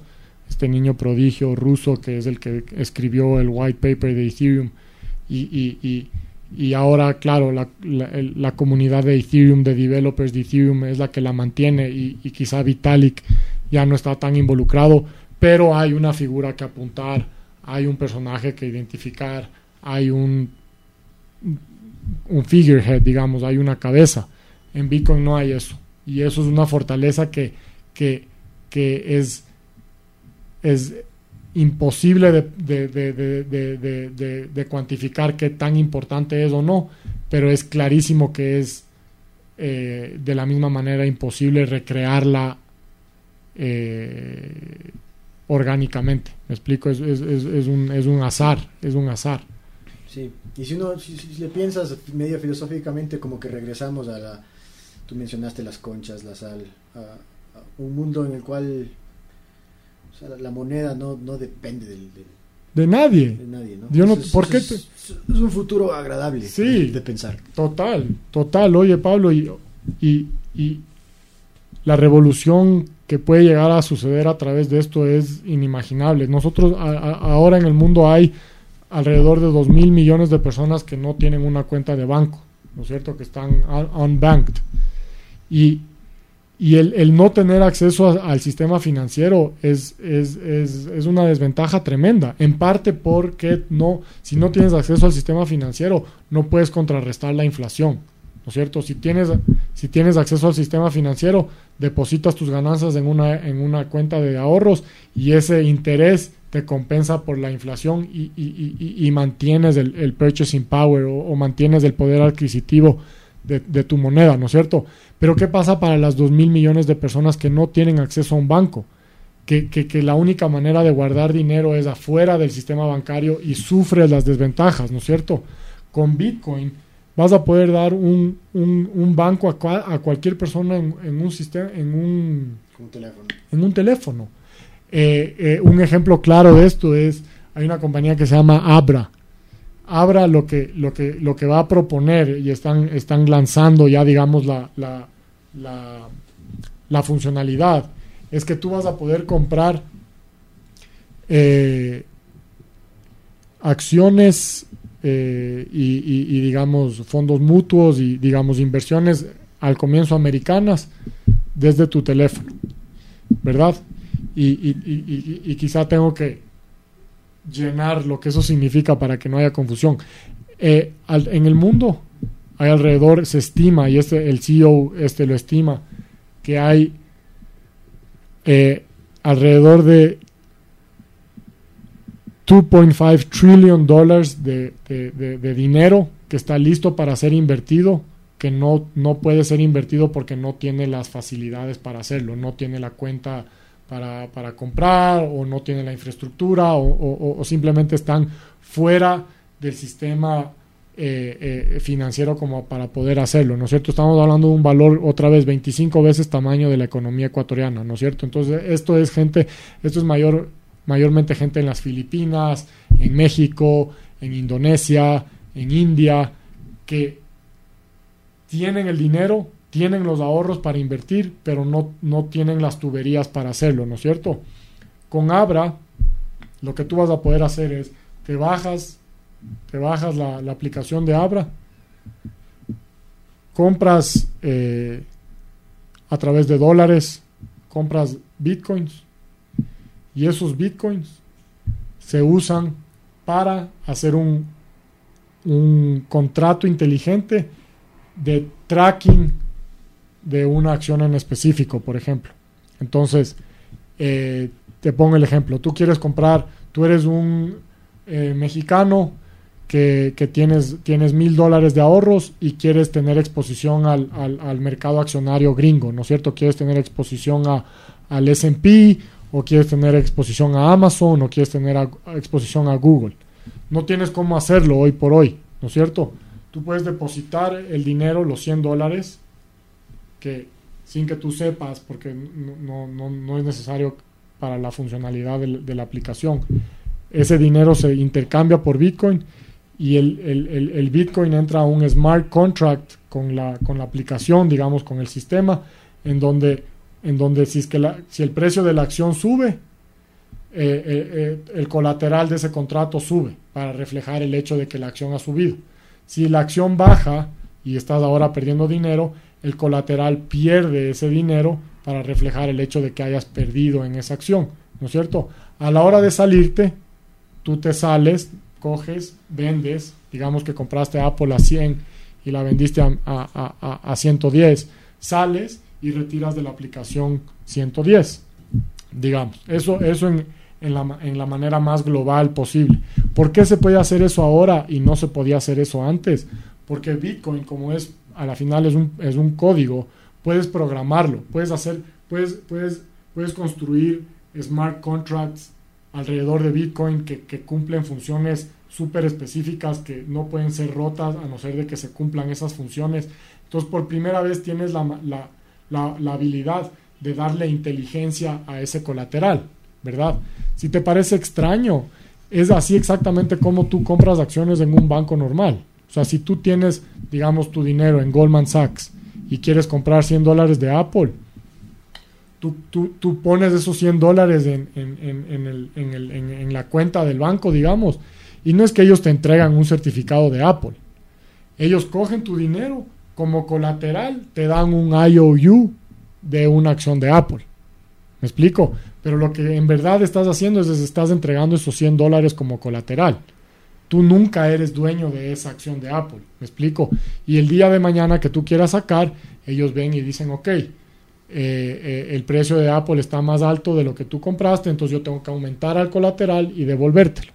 Funciona exactamente igual, solo que ahora porque Bitcoin es programable, vas a poder dar el acceso a un montón de personas alrededor del mundo para que tenga exposición a inversiones en mercados desarrollados a través de su teléfono. Eso es genial. Es genial, oye, es genial porque imagínate aquí tú te vas a cualquier pueblo, a Machachi, a, y tú les dices, oye, eh, eh, eh, empieza a construir un portafolio de ahorros que esté diversificado por fuera de la economía ecuatoriana, que tengas acceso a las mejores compañías del mundo, Google, Amazon, Apple, Cisco, lo que sea, me explico todo eso a través de un sistema en el que tú siempre mantienes los fondos, o sea, los fondos nunca salen de tu teléfono y, que puedes hacerlo con un, con un, con un valor eh, desde 5 dólares, si es que quieres. O sea, ¿cuál es uno de los problemas ahora para la gente pobre que quiera invertir en, activos financieros es que no puedes invertir 5 dólares en Apple en, cómo está construido ahorita el sistema. Pero a través de esto sí vas a poder construir, vas a poder comprar 5 dólares de Apple, porque puedes comprar 5 dólares de Bitcoin que después reflejen 5 dólares de Apple. Entonces puedes armarte micro portafolios de inversión que, pueden ayudar a un montón de personas a mejorar sus vidas, a mejorar sus vidas financieramente. Y ahí en ese caso no están expuestos para nada al movimiento de Bitcoin. Bitcoin se puede ir a mil dólares, que igual ellos están atados al contrato de la acción. De Apple, claro. Sí, esa visión es lindísima. Y las otras aplicaciones que hablábamos y las otras aplicaciones que hay. Habrá que ver que, cómo sortean estos, estos problemas que mencionamos, habrá que ver qué pasa en el, en el tiempo, pero, pero sin duda que es muy interesante, por decir lo, mínimo. Sí, eso es lo que digo yo. O sea, lo que está sucediendo detrás de esto vale la pena explorar. De ahí, si tú sales con una, con una, con una conclusión diferente a la mía, no, no, no, no es que eso me importa, ni mucho menos. Esta es mi conclusión, es la mía personal. No estoy diciendo que es la, la, verídica, ni mucho menos, eh, pero es la que yo he llegado a, concluir después de, meterle dos años de esto durante mucho tiempo, o sea, con mucha afición, digamos. Pero el punto es que, como tú dices, hay que echarle tiempo porque es relevante, es interesante y muy posiblemente cambie el mundo. Entonces, sí.